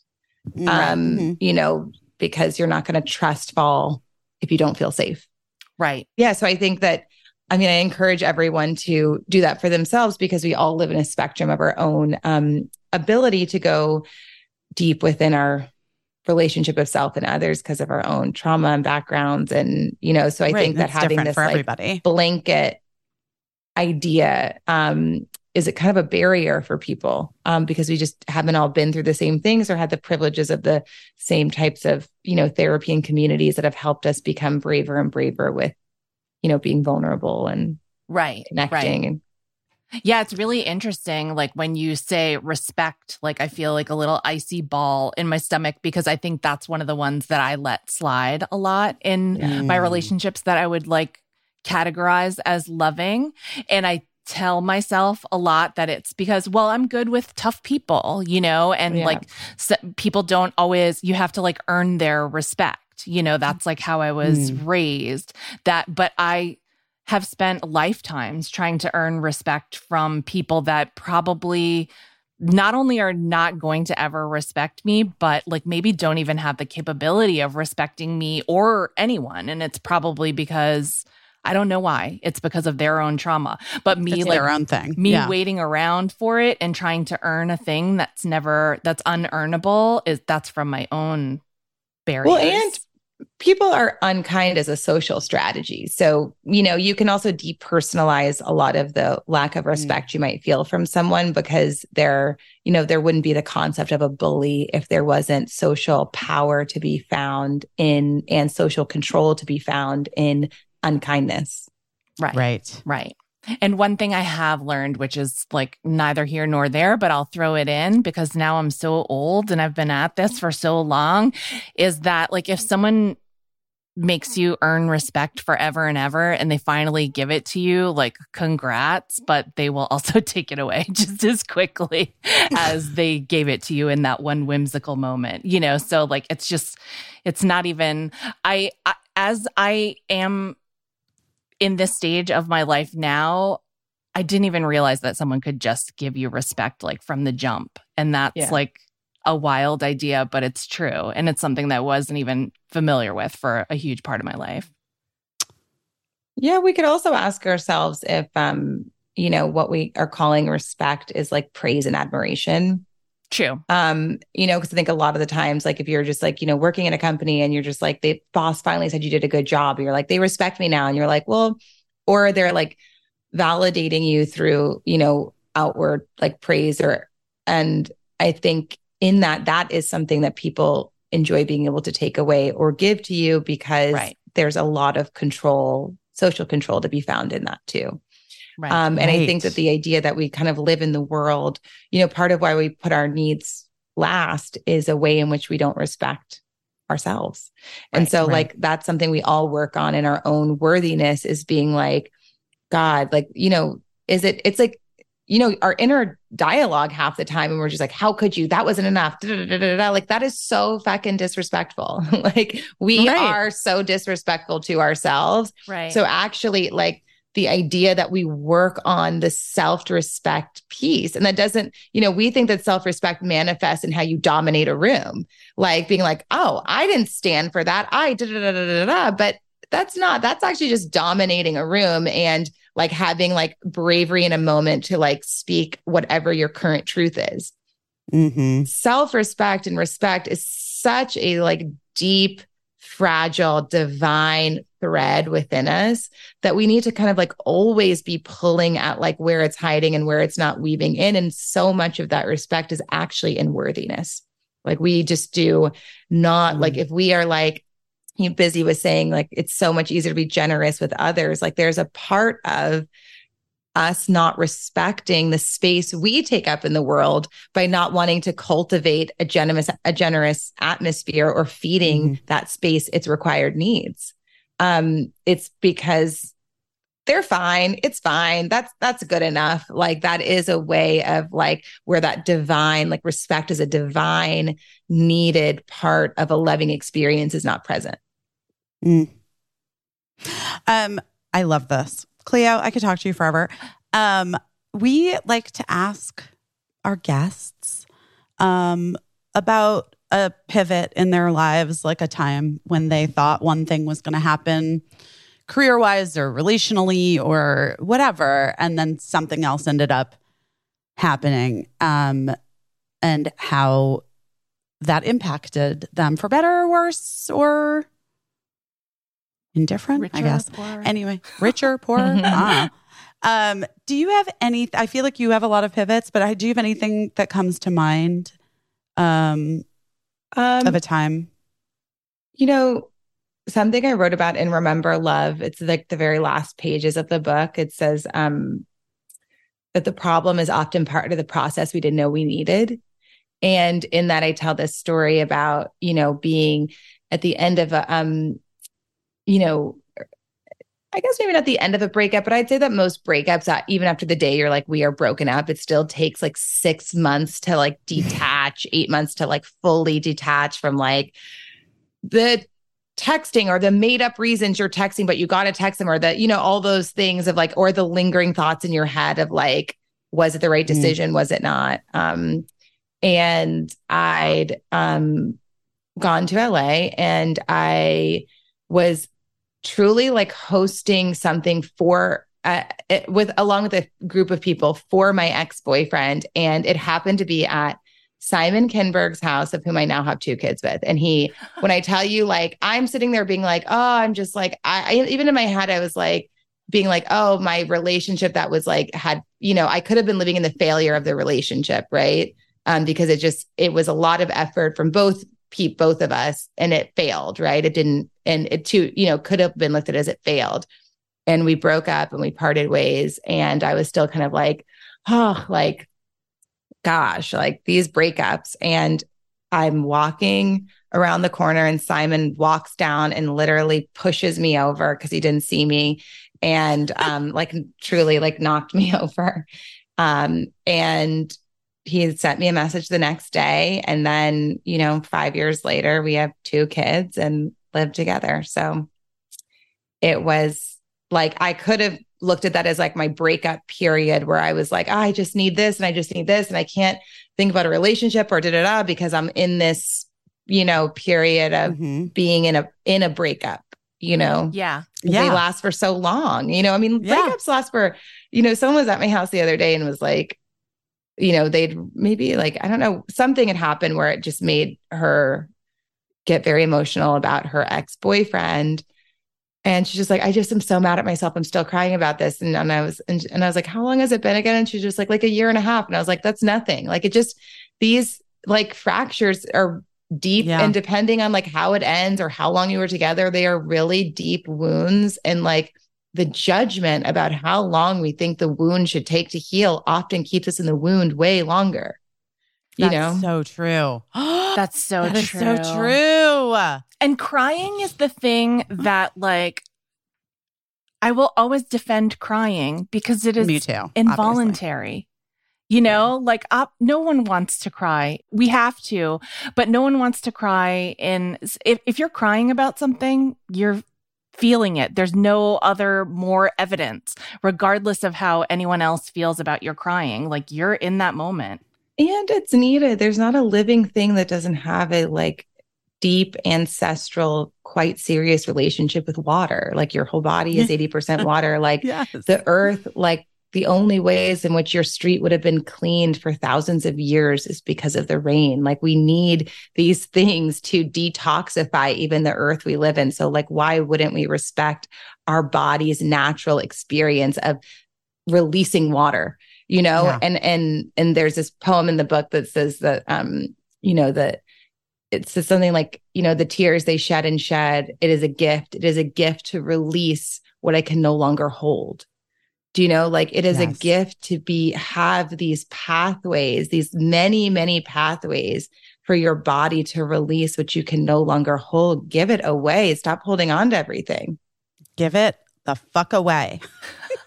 Truly. I believe I believe it. You can't hold on to we can't hold on to everything. We're not meant to. no. We're meant to I've been reminding myself in the last two weeks to breathe, Yeah. like take deep breaths and like exhale audibly Yeah. because I feel like I have been noticing more and more myself holding, Yeah. holding. yeah. And I'm like, okay, all right, girl, I get it. I get it. But you gotta whew, let it go. Well, I'm just, your book is so great. Remember Love. It's beautiful. Um, It's beautiful. You you, know, my best friend who passed away in August had sent me Heart Talk Oh my God. years ago um when i was going through like a really intense relational relationship stuff with my with my ex-husband and um and i knew you like through social Oh, circles yeah. and and activi- activism and and and Baby2Baby like work stuff i mean just like other stuff um but i remember when she sent me heart talk and i it really it really helped me it really your words really helped me Oh my God. Thank you. I'm And so I'm grateful for your that- loss. It's still so fresh. you. I'm sorry. it's so fresh i know i know but you know Yeah. so I was, yeah but this is i'm but part of the reason why i'm even bringing up my sweet kate is because i feel like i'm gonna be honest this book couldn't have come at a better time Oh. this new one um so thank you for being here Thank you. Thank you for having me on. This was such a delight. So appreciate your time. And I love the premise of your pod so much. And also, like, you know, because you get now that podcasting is really the center of storytelling, you know, you do so many podcasts. Um, when you're releasing a book or bringing something into the world, as you know. And it was really amazing to have the blurb you wrote about the origin of the podcast. Um, so I want to thank you guys because it really did make it stand out as far as like you know the space you're holding and it felt really intentionalized um and that's not every podcast so thank you What a nice Well, thing to say. really Thank you so Yeah. much. It was Thank so you. nice to see you again. And um just everybody, if you follow Cleo on Instagram already, I think I bet I'm betting everyone listening to this already follows you. I'm but in case you're not, that's a fun follow to try to add to your algorithm that great we talked follow. all about. to your toxic toxic algorithm. Yeah. see where it shows up. See how it shows up. We don't know. Um yeah and remember love is out now. So you guys go get it. Do you read your own audiobooks? I do Oh, good. I, I, I assumed you did a lot of I'm- people are fucking into audiobooks these days Yes, they are. And they, but you know, it does. The cool thing about an audiobook is like, especially if you're someone who walks for peace of mind, it's a really nice way to like, you know, I mean, like you can just, I don't know, listen to like a Joan Didion book on a walk in your canyon and it's like or you could just listen to it, Mary Oliver as you go and I Mhm. think we all get into that point where we get a little fatigued with like our playlists even and like what we're Mhm. listening to and what would actually be soothing and so it's really cool like and that's why podcasts are also so great but I think adding you know that book you've been wanting to read forever to something that you're also just like doing to get blue space or whatever they call it is um is Yeah. really cool. I love that. All right, Cleo. All Well, have a wonderful rest of your day. Bye, Love y'all. to your Thank family. you. Bye. All right, Thank you. Athletic Greens. you know I have to do it, you guys. Uh, AG1, we love you so much. we just love you, AG1. You might know a little bit about AG1 They've because been, we've been talking about them for almost four years. yeah, since they're like day, Since day one. one. Since Day, day, they one. are day one. Ride or dies. And one of the reasons I'm so happy that we're still together is because I just love the product so much. Well, that's right. And we drink it almost every single day. You drink it daily. Every day, my whole family. Well, that's because AG1 is a foundational nutritional supplement that supports your body's universal needs. And it's like also kind of just delicious. It's delicious and it's so easy. The only thing that is keeping me healthy are healthy habits that are also easy. Easy. and I mean, I'm just going to be real, all inclusive. yeah. I need something that's all inclusive. I can't be opening a thousand bottles. I'll just, I'll quit after, I'll start with the best intentions, but then I'll stop after two days. And so the fact that AG1 is something that I can just easily incorporate into my routine, mix up a little drink and go, that's what is, that's what won my heart. That's what won the day. I mean, I feel like it gives all of the things that you need it to give. Yes. I know. I do love to drink my AG1. I'm kind of just obsessed. And it replaced like taking a multivitamin, which I just was never good at anyway, because I would just always forget, Yeah. you know? Guys, AG1 is the supplement we trust to provide the support our bodies need daily. And that's why they've been a partner for us for so long. If you want to take ownership of your health, it starts with AG1. Try AG1 and get a free one year supply of vitamin D3K2 and five free AG1 travel packs with your first purchase. Go to drinkag1.com slash busy. That's drinkag1.com slash busy. Check it out. I have my Thrive mascara on right now. It looks so good. Thank you. I always do. I just I curl those lashes and put the mascara on and people are like, "What happened to you? Look amazing." People really always mention Every time. the mascara. every time every time I post an Instagram story Yeah. where I'm wearing my Thrive Causemetics liquid lash extensions mascara, Yeah. I get about 1000 DMs that are like, "What mascara are you using? What mascara are you using? What mascara are you using? What mascara are you using?" Listen, Yeah. guys, I, I mean, if you don't listen to the ads on this podcast, I don't know what you're doing with your We're life. not gatekeeping. not We're- gatekeep. Uh, The answer is clear. The answer is clear, and it's it's there for anyone who's interested. Yes. It is Thrive Causemetics Liquid Lash Extensions Mascara. No clumping, smudging, flaking. It lasts all day. It looks like I have lash extensions. It's this incredible tubing formula. I previously in my life have not been a fan of other competitor brands of tubing mascaras that will not be mentioned, but this is a different one. I tried it and thank God I did.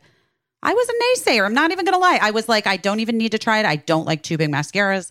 I put this one on and it changed my life and my lashes.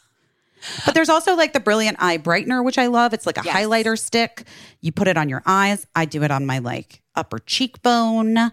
It's like a great eyeshadow. Yes. You can, eh, multiple uses. It's kind of foolproof, I do have to say. And I also love the new impactful semi permanent smoothing lipstick. Also incredible. No bleeding. No one wants that. That's like the, that's the worst. That's the worst. when you see a lady and she's got that like those lines. No. I like the lipstick because it has like a nice feel. I think that's like really important Well, me. it's because it has botanical oils and vitamin E. yeah, Always comfortable. love it. Guys, there are so many things we love about Thrive Causemetics, but you got to try it for yourself. You gotta try it for yourself. We know you've probably been hearing us talk about it and you're like, should I try it? Should I try it?" This is the word. This is it. This it. is the time. This is the time. This is when you're going to do it. Thrive Causemetics is luxury beauty that gives back. Right now, you can get an exclusive 20% off your first order at thrivecausemetics.com slash best. That's Thrive Causemetics, C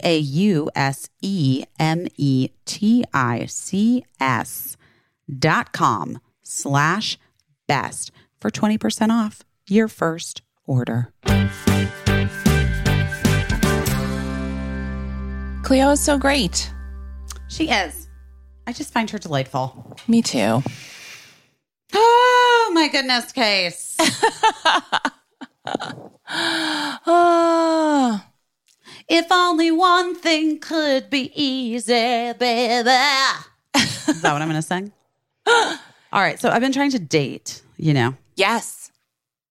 How's All it right. going? That's a new, unique experience for you. Unique New York. Unique New York. Uh yeah, it's okay. I mean, like I wasn't like last week was tough because Birdie was here, so I wasn't really like going out with anyone last week because Right. um Yeah. happy. But I know, this one guy kind of is nice. It's interesting. It's interesting. We kind of made out.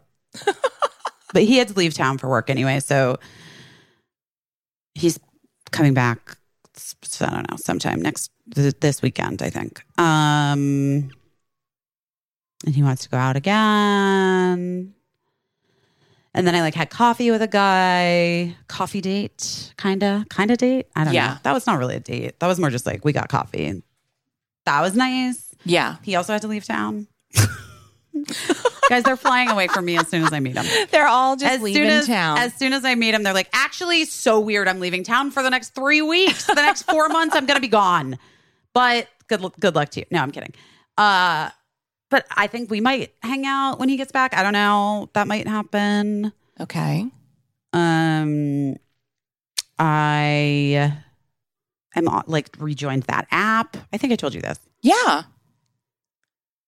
Because you know I had like you know I'd like gone out with that guy and I liked him. I did I talk about this at all? No. Uh, I don't know if you talked about it on the podcast or if you just talked about it in person. I think I just talked about it in person. But the truth is, I had been set up with this guy who I thought I really like was into. I like really liked him. I thought he was like it was like, and I'm not at the you know in that like I'm not dating. I never in my life have I dated more than one person at the same time. Like what the fuck? I don't know what that is. You have to watch the Mary Tyler Moore show. I don't want to. Just watch it. It's gonna it's gonna clue you into like dating No, no, no. of I'm a good. bygone era. Listen, I look. I'm. It's fine. I'm. I'm having realizations. Here's the thing that I think is true. I think that you can't. You don't. You know.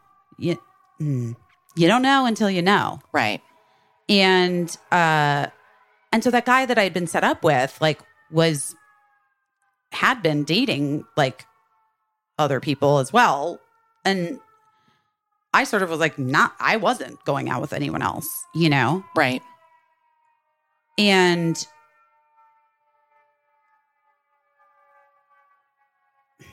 these sirens, I swear to God. It's a lot. I hope everyone's okay. It sounds like a multiple siren it situation. always does, though. I'm just going to say it. yeah. Anyway, that guy, but like, it felt like, I don't know, I, I- whatever. I don't think I'm wrong. I think he really liked me. I think he'd been dating this other girl a little bit longer. I mean, he had been. I mean, Yeah. he definitely had been. Anyway, they decided she, they wanted to be exclusive. Right. So he was like, sorry, bye. And I was like, and he was like, can we be friends? I was like, I mean, Not can really. we? I don't, does that, I don't, I don't know. I don't, like, that seems, I have questions. oh, don't, you and me both. Here are my questions. Okay, so like on the upside, I guess you helped these two people figure out that they wanted to be Well, exclusive, which is like, I mean, congratulations. What did Congratulations to me what did you for you being the fucking one that tipped it over into like, yeah, no, fuck this. But then my questions are like, is it like, was he honest with her saying, like, I am seeing this other woman? And then did she say, like, I'm curious about the details. I want to know. I'm too nosy I am too. to ever have this happen Should we to call me. him? Yeah, let's go. Should we call him up? Should I text like, him real fast? Did she know that you were dating other people? Were you honest about it? And then when you said, It's I'm so- dating I don't want to. other- I don't want to talk about it. I don't want to talk about it in great detail on this podcast Yeah. because I just, I just am no, I'm not interested in doing that right now. This moment. Yeah. However, I will say it was it was it was a conf- it was confusing. Yeah. It was like a confusing situation. And my gut, if I'm going to be honest, and Yeah. my gut is like maybe never wrong. Except in this case, it was totally wrong Okay. about this guy because I really was like, oh, he's gonna be my boyfriend. Yeah. Um, my gut is that he was like kind of in love with this woman, and she Yeah. didn't want to commit to him. That was my that was my gut. Gotcha. And then I think he did, and then so and then I think he did kind of like me. I think Yeah. he did kind of like. I think he was kind of into me. Yeah. And then I think maybe that was, yeah, maybe he told her. I don't fucking know. Who cares? Honestly, I mean, I care, but, but I don't know. But also, we just don't know. I just don't know. Or maybe he sucks. Maybe he just is this person that sucks. I don't fucking know. You know what the problem with relationships is? You have to have them with someone else. You know, and you just you can only know what you know about yourself and like your your gut and your feeling, eh, but then everything else is like a fucking mystery, and you have to really trust the other person that That's why they're. Sufjan Stevens wrote that song, "Mystery of Love." It's true. But I also have to say, like, I talked to my therapist about it. You know, like, I think that I, I don't think I'm gonna be like as like I was like trying to, I was trying to like be cool so that he, you know, I like really liked him. So I was like, Right. I wasn't like. I was just trying to be cool and like Right. I don't know, maybe I should have been less cool. Maybe I should have been more like who I am, which is not fucking cool.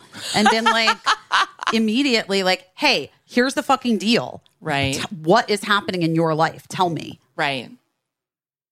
I felt like I I mean, TBH, I had asked questions that had led me to believe that he wasn't really seeing anyone else. Okay. But then maybe it was just that the person was out of town. Truly. I'm not even kidding. Okay. And the person came back into town. Okay. I mean, you can't. You can never know. Or And- or he's a liar.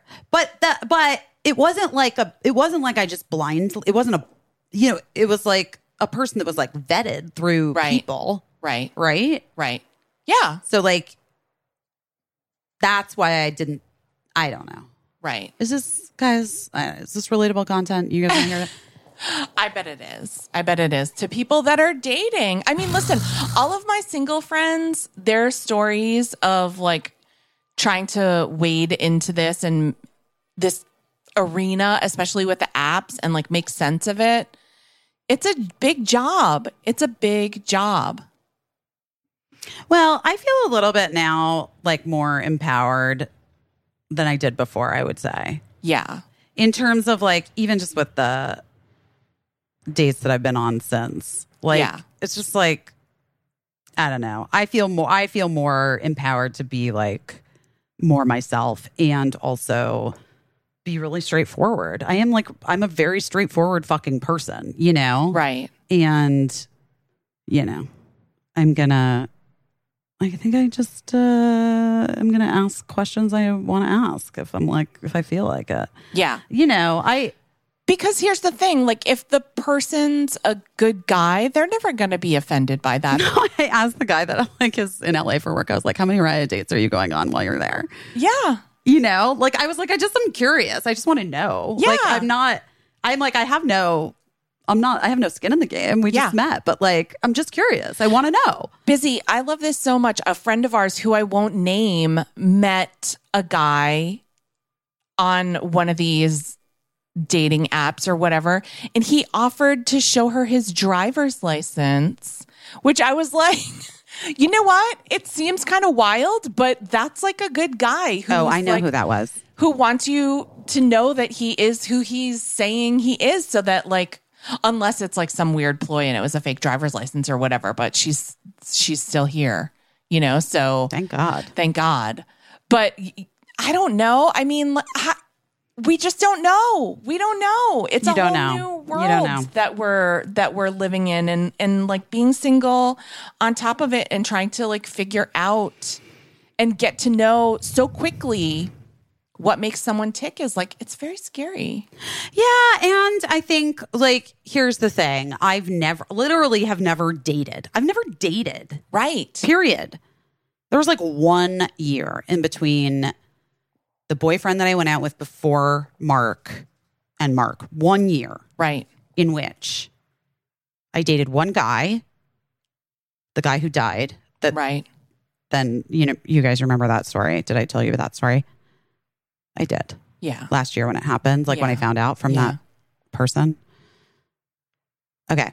So that guy I dated, then I kind of like sort of tried to date another guy and then just ended up being friends with him. Also, a, th- a theme in my life. Yeah. I do that. I do that a fair amount. So maybe it wasn't out of left field for this guy to be like, hey, can we be friends? Because, like, I mean, I have historically speaking collected those people. Right. Uh, this was different though. I that that was like a situation where that guy back then, all the way years and years and years and years and years ago, where it was like just very clear we were supposed to be friends, and for a second we just got confused because we were like twenty five. Right. You know what I mean? Yeah. It happens. It happens, and it was like a very quick. It was very quick. Yeah. We never had sex. Yeah. Also important. You know what I mean? Yeah. sort of in a way to like when you anyway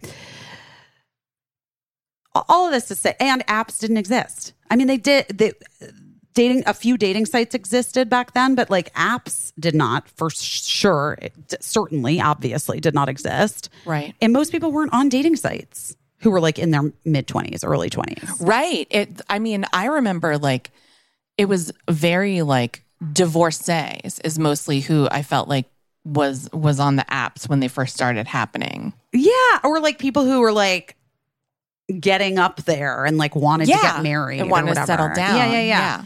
Anyway, all of that to say, it's a whole. It's like I'm Jasmine on a fucking flying carpet by myself. though there's no Aladdin. Although with my luck, it would be like a thief. You know what I mean? I mean, I'm well A without shirtless thief. I worry about that for you too without getting like too specific, but I just think that, you know, sometimes sometimes I think well, anyone does, but sometimes I think you especially are open-hearted to people that I might see like a red flag from. And then I feel like a bad friend for being like, "Okay, be careful." Yeah, no, I mean, I think that makes sense. It's not. I don't. It's not. You're saying it with. I mean, please. My track record's not great. It's not bad. It's just that because it's I It's not great. I'm just saying like I always want And I'm not talking about Marc, you guys. like that is not what we're talking about. Like Marc is a net positive in Obvious- your life, obviously. Hundred percent. Not to mention like incredibly successful relationship, marriage, and se- separation, divorce, Yeah, whatever, and co-parenting. Like a we're success. it is a success. We're in a place that's so successful now, and also a place that I don't think like a level of intimacy and understanding in raising our kids together and like life that I don't think would have been possible if we had stayed together. I'm not kidding. Right, right. So that's that, you know? Yeah. That's what that is. Um But yeah, I just always want anyone I care about or even people that I don't you know, that I don't know particular I just want people to be careful because I think that people well, again, like we were talking about, we're viewing all this stuff through like these new lenses that we don't have a ton of experience with. Yeah. And like no history to, because th- it didn't exist in like the 80s and 90s, like you were saying. And I also think that people are really savvy and some people are really good at like manipulating the situation to make themselves seem however like i think people know about painting a picture in a way that like It just didn't exist before, but people are really good at like packaging and marketing themselves as something. And sometimes people do that. And it's like, I just don't, you know, I don't want anyone to, to get hurt by someone that has like a different agenda than what you're going into this for. Well, only time will tell. But I'm glad you're dating. And I mean, I look at it like like career stuff too. Like if people are going to be dating, ha- have have as many irons in the fire as you can fit. you I'm know? not a person who's who's ironing who puts the irons in the fire. You know what I mean? For Yeah. in terms of uh in terms of dating. yeah, That feels complicated to me. yeah, But that being said, I'm looking at this piece as like a little bit of uh an exercise for myself. yeah, I am aware and have done a lot of therapy and looking at the ways in which my own patterns in relationships have not served me right. Very recently, in fact, you know, like the last person I was in a relationship with was like not, it wasn't, there were things that were great. And then there were a bunch of other things that were essentially just repeating patterns that are not healthy for me. Yeah. And so that I like had sort of naively thought like I had had done. I'd I'd fixed. I'd done it, you know? And so I think like looking at this right now as an opportunity for me like dating. I mean dating or trying to date or talking to different people, going out and like meeting different people, having a drink or coffee or whatever is I think it's like I'm looking at it really, truly as like a helpful sort of exercise for me to see if I can like identify the things that like then turn into what is just a repeating pattern right. or if it is a thing that like feels wholly different and what I feel towards that Right. Because the truth of the matter is i was super into this guy and it's the first like since my ex-boyfriend i like ha- i had- you know guys i have gone out with people i've Sure, gone out on yeah. some dates in the last year but it's nothing's been anything that Right. i've nothing that's been anything Right. Right. like at all really um but you know i like really felt i like had this real feeling about this guy even though it was like really short amount of time that we were seeing each other. But then i kind of have to look at that too. Like did i have that feeling towards him because on some level i was aware that he was in love with someone else? Probably. I mean by the way i'm saying he was in love with someone. I don't know for a fact that he was in You're love with someone. guessing. but like but he was but regardless Right. whether or not he was in he's in love with this person like he literally was in it enough with someone else that then he just they decided to be just see each other Right. But also, he wasn't in it enough to go out with someone else. That's the question that I had when you said, I don't really want to speculate on it. But my question is always like, and no one owes you an explanation, really, I guess, of like their relationship with another person. But I always just wonder when's the turning point when you decide. That's why I was like, I guess congratulations to you for being like the lever that finally pushed them into this place where not they. it's not doesn't feel great No, I know, but that's you know that's what I'm saying. Like it, it, it's hard to be that person. You know what I mean? Like it, it's not great for you, and you Yeah. just kind of wish that they would have come to that conclusion on their own without like bringing you into it and like making you feel hopeful or making you feel whatever. yeah it was like i mean to be honest i know yeah it sucked it like fucking sucked and well but i'm just saying like for my own part in it right like is there a part of me that Well, and also I just want to say then this was all before the eclipse thing happened, you know, the Right. last eclipse and the new moon and everything. And um and so the thing that I like really just like I'm really I really have left behind. I have really left behind like any kind of narrative that I've ever held about like oh I only love men who aren't like fully available to me in whatever way Right. you know like that's just fucking bullshit that's not true Right. and there are plenty of men who are fully available and also would want me you know I think that's i true. think that that guy was the last one Okay. i think he's the last one Yeah. I've decided that he was the last one he was the last one of the of of his type not actually available making me think he was but if i'm honest with myself i kind of knew he wasn't Okay. Well, I guess then he did you a favor unintentionally. He did do me a favor by whatever. You know, because he got you to a place where you're like, I don't want to. I don't I'm not to fuck with that. do this again. Yeah. It's just like, yeah, it's not for her. It's not for her. Also, for so many reasons, but also like, I'm the fucking best. Do you know what I mean? like, it's like, I mean, sorry to that man. I mean, You're also you're grown up. I'm a grown up. and like we're not we're not doing this anymore. We're No. not. Well, I'm glad that you're dating, and I have never in my life. So I I am in no position to give this advice, and yet I feel compelled to do it just based on my experiences with other things, aka looking for a house, which I think is just. If you're dating multiple people, I'm comparing it to looking at multiple houses at Mm-hmm. a time. It's possible to conflate the houses that you've looked at when you're looking at a lot of houses. I don't know what that means. And so sometimes you'll be like, oh, yeah, that one had an ensuite bathroom. And then you like put in an offer on the house and you go all in. And then you like actually go to see it and it does not have an ensuite bathroom. Do you know what I mean?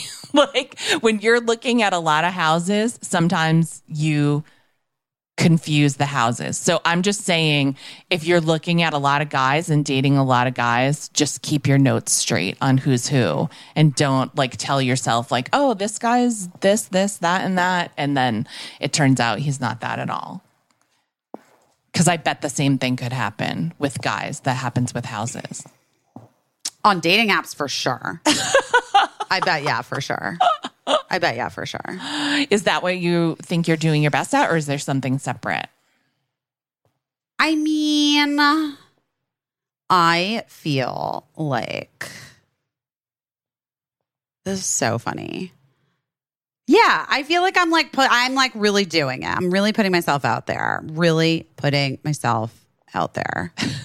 and I'm like and I've like let go of a bunch of preconceived ideas I had about myself Yeah. um one of which i like was a struggle for me in the last few months i don't know if i like kind of talked about this but i think i think i did which is like where i was like who's gonna want to like what guy's gonna want to co- go out with me like i like i already like i'm like literally i'm like i'm too old like i Right. you know like i don't i'm not gonna have kid i'm probably not gonna have kids anymore Although, guys, I don't know. Hilary Swank. You never say never. I I don't know, but like probably not. You know what I mean?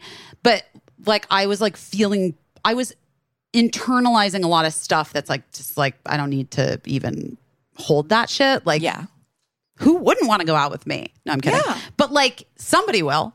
And and yeah, right? Like it will be, I'm sure, for some guys, like they they probably do want like maybe they don't want a woman who has been who's divorced and like like my my whole thing like this is what I was like I was like crying to a friend about like a month ago. And even after this guy like unceremoniously dumped me.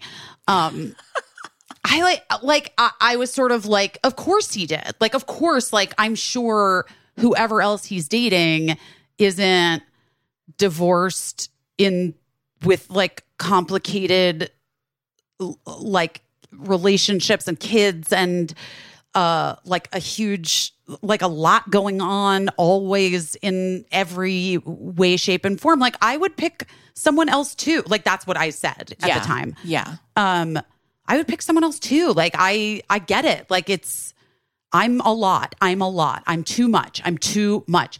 And then I was just like I heard myself saying it and I was like that's just fucking bullshit. And you're not too much. Like I'm not. I never have been too much. I am just fucking me. And there are people that love me. And then there are people that fucking hate me o- online, in the world, in real life, I'm sure.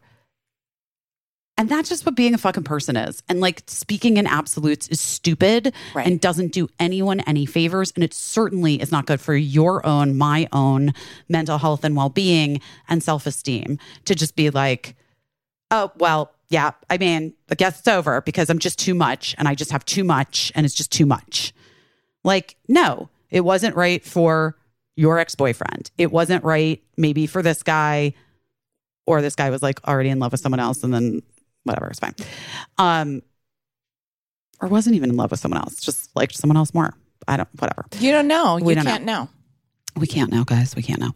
Um, but the point being, there are lots of people that love my muchness, and including myself. Like I love, I love the muchness of my life, and when I'm being really, really truthful and honest with myself, yes, I do wish a few things could just be a little easier. However, I really do love the like muchness, fullness, richness, bigness of the life that I like have built and continue to build. And so I feel really like some bro would be really lucky to like be a part of it. So that's now how I'm moving through this moment. Yeah, I think I think you got it.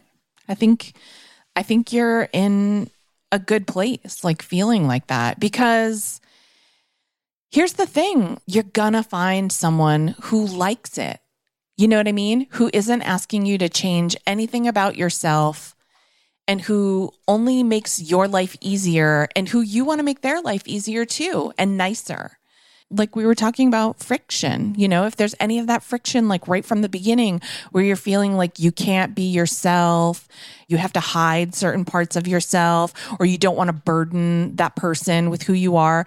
And like also, like you were wishing that they weren't being their full selves, then, you know, then flag on the play, right? It's maybe it's not right. And I'm not saying that you shouldn't have to work. Like obviously two people that like each other, it's work. Like you have to work it out, like who you're going to be accommodating to, right? Because everything's not always fair and equitable. Everything's not always like 50-50 down the line and you're 50% supportive and 50% supported. It's not how it works in real life. Like sometimes you have to be almost 100% supportive to a person. Yeah. And then there are times when they need to be 100% supportive of you. It can't always be one way or the other. It can't always be one person's always 100% supporting someone else. Well, I think that's super important. And it's like interesting because it's something that in my friendships I've always been able to hold. And honestly, I was like so proud of Birdie and just how she handled being home and having her friends, specifically like her closest friend, kind of be a little weird to her Right. about it, about her being back and inviting her places or whatever, which is that like anytime anyone has ever said to me and pe- that people you guys DM me sometimes about friendships, like adult friendships and whatever, I really fundamentally understand and maintain and a lot of it had to do with my friendship with Kate really early on, which I talked about on this podcast, but because she showed it to me and Emily Beebe as well that there are months, years, times in friendships with people where one friend honestly is going through a thing and might be a shitty friend. Maybe Right. they're not interested in your experience. Maybe they're not asking questions. Maybe they're totally self absorbed about some fucking guy or situation in their own life, or maybe they're taking things out on you in a weird way. And I'm not saying like you subject yourself to like abuse by your friends. But I'm saying that there are there are seasons when it's like one friend is the one that needs 100% of the attention and time. Right. And then it flips. It Yeah. flips and those friends will remember that you were there for them in that moment and they will be able to show up and be there for you in your moment. Right. And that is a thing that like for whatever reason in my friendships with women have has always made so much sense and has worked. And in my romantic relationships with men, it's been much trickier to negotiate and navigate, but I think that that's I think that's right. All right. What are you doing your best at then? Um, I think I'm doing my best at not having any expectations for anything other than myself. It's kind of the theme of everything we've been talking about this week, and I think the past few weeks, which is just that, you know, it's easy to invent a story in your mind about how things are supposed to happen and how they're going to happen. And it's easy to just let this whole narrative unfold. When the truth is you can only know your own mind and you can only go on the information you've been given by other people. And you hope that that information is given in good faith. You hope that that information is honest. You hope that that information is reliable and that you can count on it to be true but you just can't. And i'm not saying not to trust anyone. I'm just saying if I'm not inventing this whole narrative and making this whole plan of what's going to happen in the future, whether it's good or bad, then it really is helpful to like manage my expectations and to help me decide what's the next thing I need to do.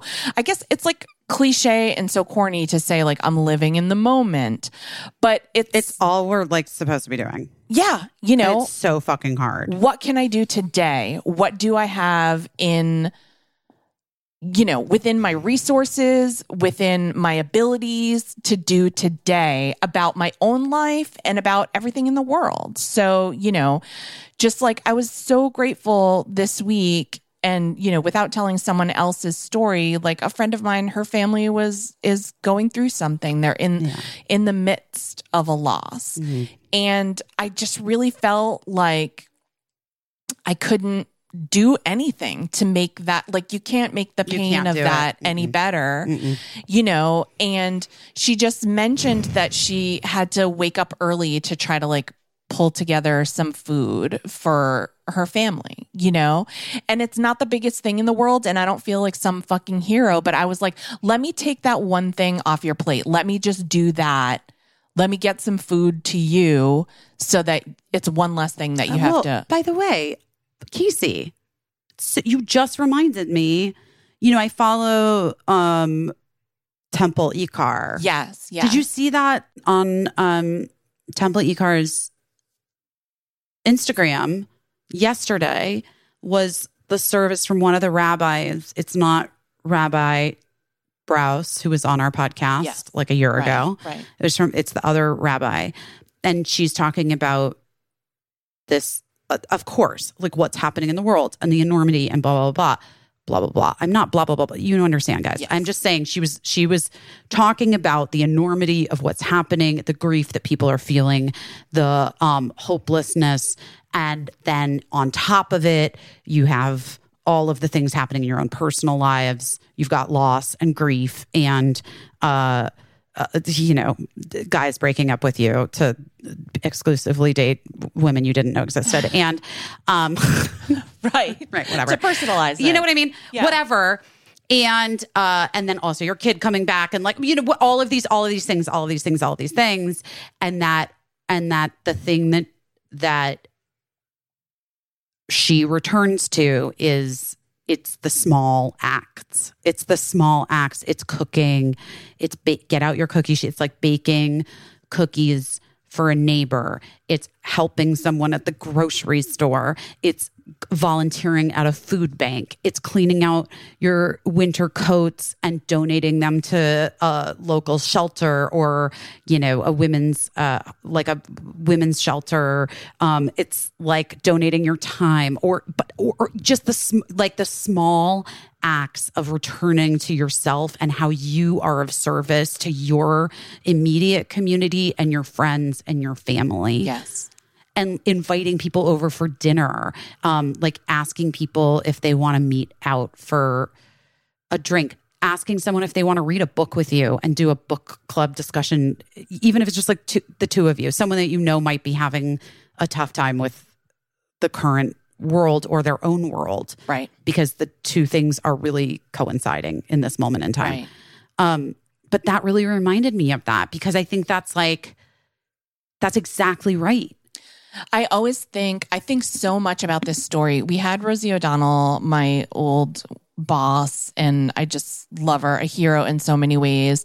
We had her on the podcast early on, and she told us this story about when she was little and her mom died, and her brother, I believe it was her brother, won a radio contest to receive a record album and the whole family went to this radio station to collect this one little record album, which is nothing to a radio station. And it made such an impression on little Rosie, who was in the middle of like this just intense grief, that like just that simple thing like really turned her whole family's day around. Now, did it change the circumstances of their situation? Not at all. Not at all. It it would be impossible. But just like that small kindness that a little local radio station did as like a promotional thing. They could have no idea the impact that it had on this family full of grieving kids that they like gave them this moment so simply. And I think about it all the time. I think it really informed her entire ethos, like not just as a performer and, and like an iconic performer who reinvented the form of daytime television, in my opinion. None of it, and a lot of late night wouldn't exist without her, in my opinion. But just who she is and has like stayed as a person. And you know, say what you want about her. Like, I know she's been vocal about a lot of things that people don't agree with. I happen to agree with a lot of what she says, and so I'm I'm proud of her for for being as vocal as she is because it takes courage. It fucking takes courage to say some of the things that she has said about herself over the years.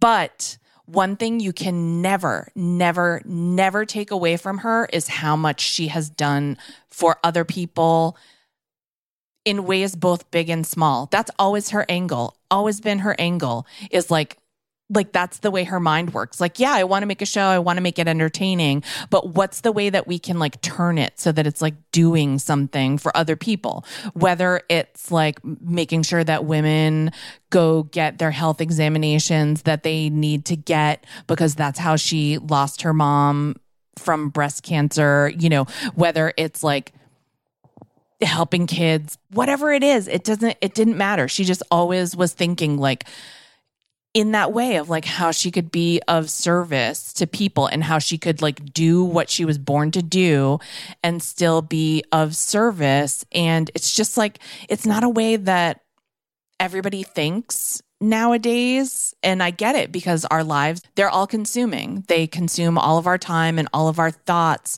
but when you are able to just like take yourself outside of it and you're able to do something Mm-hmm. it really it's selfish right because it's as much for you as it is for the other person it's Well, as, for sure. it's Right. as much for like feeling like feeling like you did something when you felt helpless a few minutes before that moment and so yeah anyway not to go on a big tangent i don't know like it does matter it it does it mattered to me that i was able to do that and i just feel really lucky that like i have so many people in my life and i have had so many people in my life that are those kind of people that have been looking out for me and have let me return the favor Yeah, I know. I really like that a lot. And I, it's like an ethos that I feel like I return to again and again and again.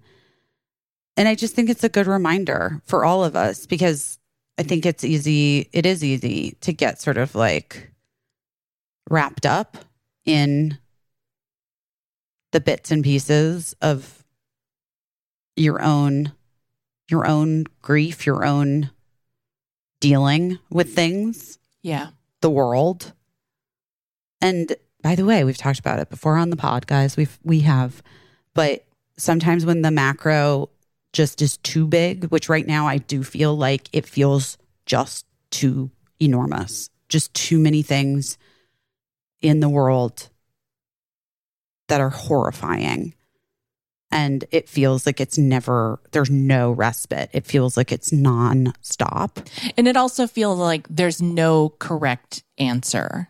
My goal is always never first do no harm. Like I'm a doctor or whatever. Like I'm never trying to hurt anyone. I never want to hurt I mean, anyone. A hundred percent. But I just mean, but I mean, even outside of, outside of the wars that are currently happening in the world. right. I mean, the like never ending attacks on women and LGBTQIA people Right. in our country and like, you know, this the onslaught of of just, you know, people's anger and Right. uh directing it at others in ways that are just, you know, not helpful and not healthy. And like the thing that you're supposed to say is like, well, you know, like when President Obama was like, don't boo, vote. And it's like, I get it. I get that that's like Right. the answer, but it's not. It's not the correct answer in that moment. To, No, I mean, to it's someone like- that's in anguish and fear and pain. Yeah, Yeah. exactly. Um, but yeah, when the macro just feels too overwhelming, you have to go. You got to go small. Yeah. You just we just have to. So like, if you're feeling completely overwhelmed, as I know many of us are, let's just take a page from Kate. Let's make someone. I mean, I'm not cooking anyone a meal. I'm just, I just nobody wants. You know what I mean? Like, no one's this. That's not for me. It's not for me to do. Right. But I could bake something. something. Well, Yeah. listen, I made some pottery. Yeah. Actually, I did see. I want to say, I it's interesting. I actually did see. I saw a friend of mine that I hadn't seen in a really, really long time, but I knew was really struggling with with personal loss and grief. Had lost a good, a very good friend of many, many, many, many years recently, Yeah. and uh, I knew. I also knew no that like they didn't have that many people here in New York. Right. and so we went out and like had had lunch and had a drink and really just chatted and talked. And they came back to the uh, house the family home not kismet. And i was just showing them around and everything. And then i was showing my like pottery stuff you Yeah. know and they were like oh it's so funny i collect i have like a little owl collection and i was like well wouldn't wouldn't you just know I made that owl for you? Aww. And I just felt like in that moment I was like that's just that's what that was for. You Yeah. know what I mean? Not that my little handmade owl is going to make the loss of a friend better, but like it just was like a nice I just wanted to just give a nice thing to my you know what I mean? To my Yeah. friend in that moment. Like I we're we're this is the whole thing that we're talking about today and also what we've been talking about all these years that like life is just a series of moments and like not to make it sound like a game but kind of like the goal of the game is to have as many good moments as you can have as opposed to like dreadful moments. We're going to have both of them all the time. And so, like, also a part of the game to me is to try to give out good moments to other people. I consider it part of my responsibilities in life. And, you know, however I'm doing that, whether it's just like genuinely laughing at someone's joke or complimenting someone on a job well done, like giving them their props or thanking them sincerely for something that they did for me. Like that's all I'm trying to do right now because it's like, it's what I think is like the best I'm trying to do it all the time. I don't want to make it seem like, well, I waited till things were really bad and then I tried to be like a No, it's understood. It's You know, understood. but I think I- that's understood, Case. But I just right now I think it's particularly important not to forget myself and to just say like, you know what, I have a few hours. I can do this. I can do this and I'm going to do it. And I you know, because I think one of the reasons why I'm saying this is like me doing my best is because there are times when I mean to do something And I- you don't. and I don't do Yeah, it. And right. so this week I actually did it. Right. Because I was like this por- this person is that important to me and it's that important to me just to make one thing easier. And I hope it did. I hope it did. It doesn't change the situation at all Right. other than just like making one thing easier, giving someone like a few minutes yeah. to to do whatever else it is that they want or need to do. Or focus on, or just to not think about that one thing. you know? Exactly. Exactly. So, you know, it's it wasn't a big deal, but also like it was a big deal to me that I got my shit together and followed through and did it. And, you know. So anyway, that's what I did my best at and I hope to do more of my best at that in the in the future. Same. Same. And I think that's a great reminder. And guys, I hope that you guys are all doing your best, Ohio. I hope we have good news. Virginia, I hope we have good news. I hope you guys voted. Yeah. I hope it's all happening. Crossing all fingers. And uh and listen, uh whatever happens, we're going to get through it together. So I promise that. I promise it. We love you. Love you guys. Maybe we'll uh, talk soon. we'll talk to you soon. Have a good week. Uh, bye. I don't know what I'm doing, but I'm doing my best.